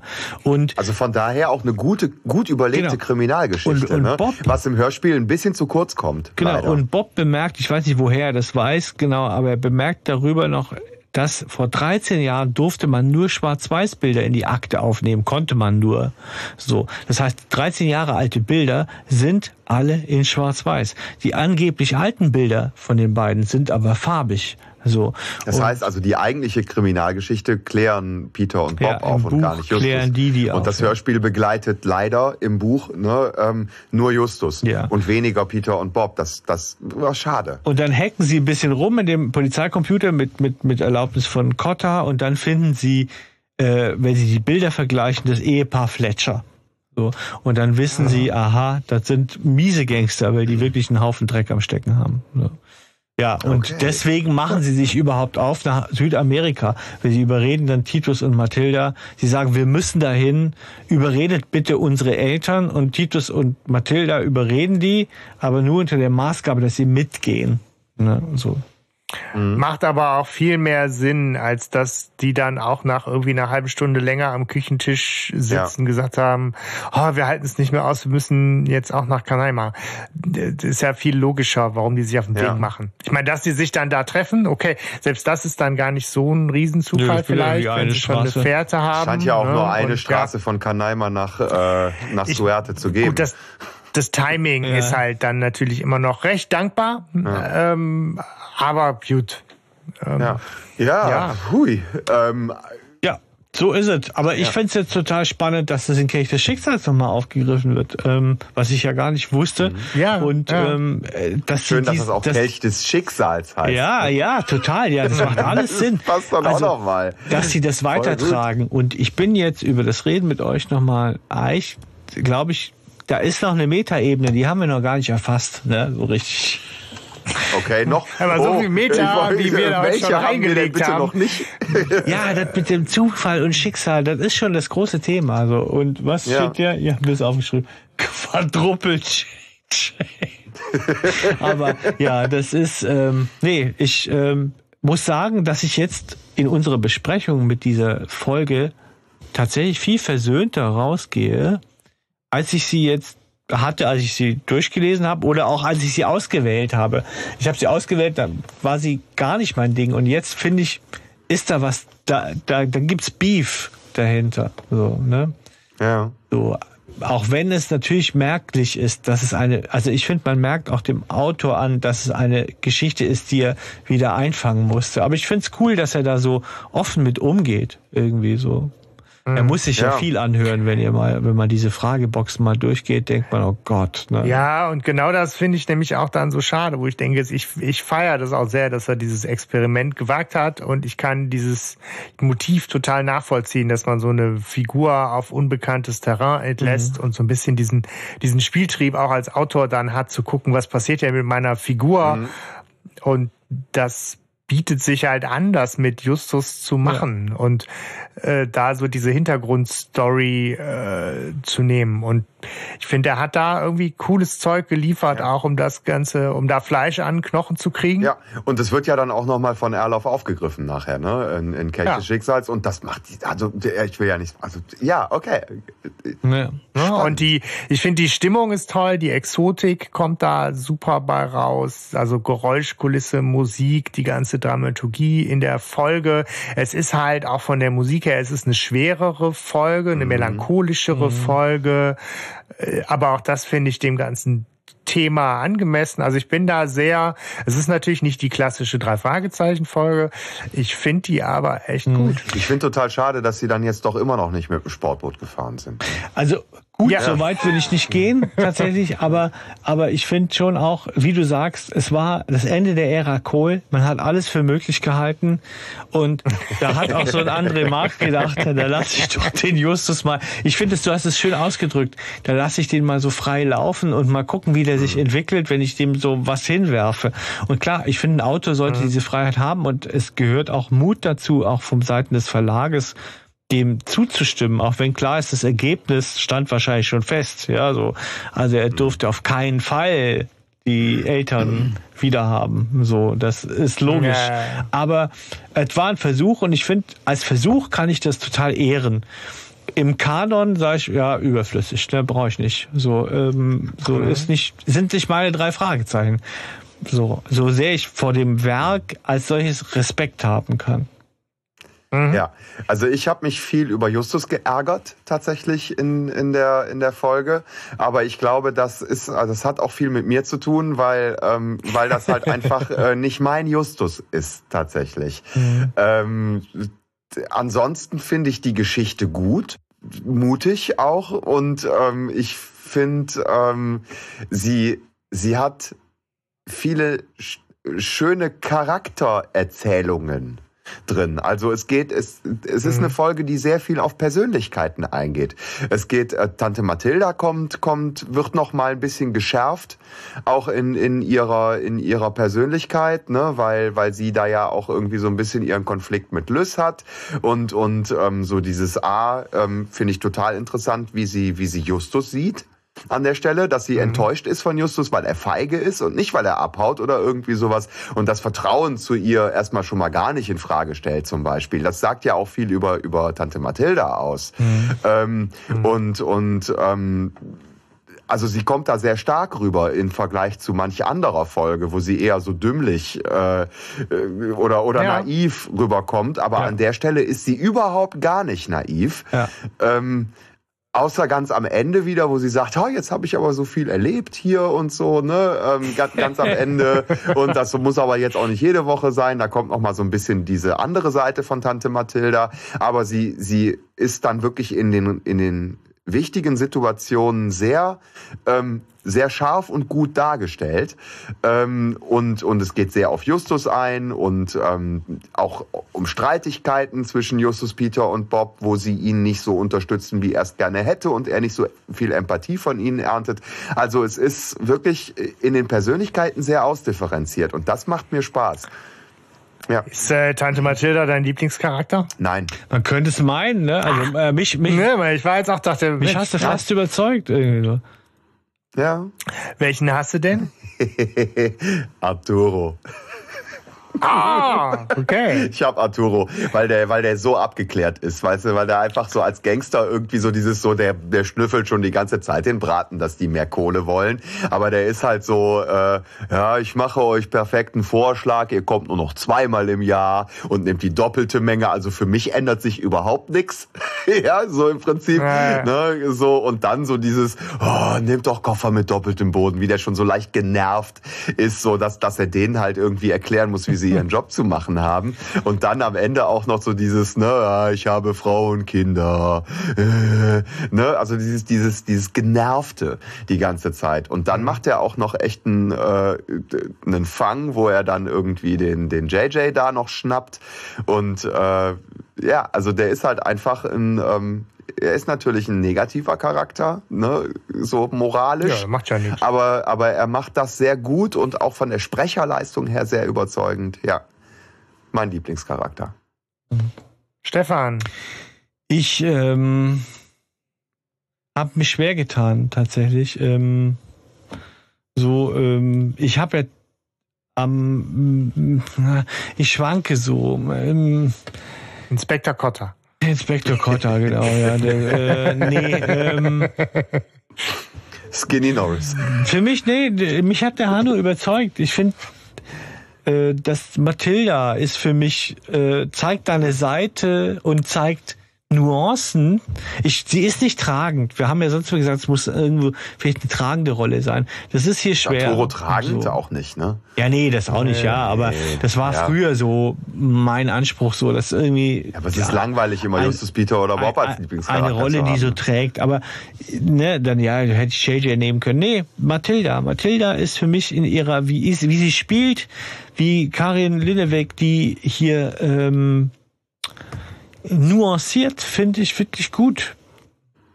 Da hast du dich jetzt gerade aber nochmal spontan entschieden Ja. ne? und verrätst jetzt auch nicht, Nee. wen du eigentlich auf dem Deckel hattest. Okay. Was kannst du jetzt Na machen, gut. Sebastian? Ja, also ich hatte eigentlich den Arturo, weil ich auch dachte, Justus ist zu offensichtlich. Okay, ne? ja. Aber den, den Arturo finde den super. Aber da der schon weg ist, ähm, sage ich einfach mal Justus, weil auch der hat, also ne, wenn es so einen tragenden Charakter, äh, einen zentralen Charakter gibt, dann ist das natürlich äh, Justus und dann kriegt er vielleicht an der Stelle seinen verdienten Platz hier in der Reihe. Ja, okay. Ich, äh, ich habe dann auch ein Lieblingszitat von Justus genommen, weil es äh, so sein Motiv der Folge äh, beschreibt. Dieses, das Schicksal kommt völlig unerwartet auf mich zu und ich habe keine Chance auszuweichen. Das äh, beschreibt ne, bei allem, was man da kritisieren mag, so seinen, seinen Horizont da So gerade. kommt's ihm vor. Ne? Ja. Stefan, Zitat. Meins ist eher äh, profaner Natur in diesem Fall, weil ich ganz ehrlich mit dem Schwadronieren von Justus nicht so gut klarkam. Ähm, bei mir ist es, komm uns nicht auf die südamerikanische Großfamilientour. Ja, ist auch schön. Ja. Äh, Ich bin in der gleichen Szene. Ich habe natürlich Arturo, wie er sagt, ich habe Frau und Kinder, viele Ichos, ich muss Familie ernähren. ja, schön. Die, die, Die äh, passen ja Zitate zusammen. passen ja Die kann man ja zusammen, die Arsch auf einmal. Sehr gut. Ja, schön. Das ähm, freut mich aber, dass diese Folge dann doch. Ich war mir nicht sicher, ob ihr euch, äh, ihr habt die so kommentarlos hingenommen, als ich Ja. euch die geschickt habe. Und dann dachte Ja. ich, dann wusste Ja. ich nicht, woran ich so bin. Ob ihr denkt, äh, was kommt der mit so komischen Folgen um die Ecke? Warum macht man nicht was Cooles? Äh, so oder äh, ich, ich konnte das nicht deuten. So, Ich konnte, Ja. ich konnte die Folge nicht so richtig mehr einordnen, als du sie schicktest, weil ich sie ganz lange aus den Augen verloren habe. Ich habe sie zur Zeit, wo die rausgekommen ist, ne, da wie gesagt, ich war 16, da war ich echt auch noch mit ein paar anderen Sachen beschäftigt. Ähm, habe ich die so überhaupt nicht wahrgenommen und äh, dann irgendwann später noch mal zwei, dreimal gehört, aber nie für besonders catchy empfunden. ja. Ich habe sie aber jetzt durch mehrmaliges Hören, ich bin ja wie immer, ne, habe ich die ganz, ganz oft gehört bei allen möglichen Situationen und ich habe sie einfach sehr lieb gewonnen, muss ich sagen. Also ich werde die bestimmt auch noch das ein oder andere Mal hören auch in, in anderen, also einfach weil ich, weil ich nochmal Bock drauf habe. Und in allererster Linie, weil ich nochmal Bock auf Arturo habe. ja, da musst du wohl bis, da musst du die Kassette umdrehen, sonst kommst du in sein, Ja. nicht in den Genuss von Arturo. Und ich glaube, ich habe Bock, das Buch zu lesen. Ja. Ja, wenn wir natürlich jetzt alle so der Reihe nach angefixt werden, dann äh, spannend. Dann werden wir hier demnächst alle mal das Buch lesen vor Folgenbesprechung. Ja. Und dann, glaube ich, Ja, muss ich auch das Buch von. Kelch des Schicksals mal lesen. Mhm. Ja, das nehme ich mir jetzt auf jeden Fall vor, das Hörspiel zu hören, zumindest schon mal. Gut, ist, ist durchwachsen, also meine Meinung, es ist durchwachsen, aber es lebt halt von genau Dem, diesen coolen äh, Back, äh, Hintergrundinfos und so, ne? Aber ja, machen wir für heute einen Deckel drauf. Ja. Ne? Recherchen und Archiv äh, Hat Spaß im gemacht. Mai. Wir hoffen, wir haben euch Ja, unterhalten. Quatsch, im, äh, im, im April. ja, Ende Ja. April, genau. Jetzt kommt der Mai und ähm, Und alles, Und genau. mit großen Schritten gehen wir auf den Sommer zu, mit dem wir all unsere Hoffnungen verbinden. Und es bleibt uns nur, euch zu danken fürs Zuhören. Äh, und ja, macht was Schönes. Bis dahin. Möglichst alleine.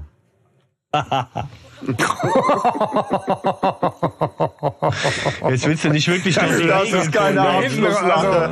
Echt jetzt? so verzweifelt noch irgendwie hinten einen mitgegeben. So. Peace out. Möglichst alleine. Entschuldigung, aber. Wo kam das denn her?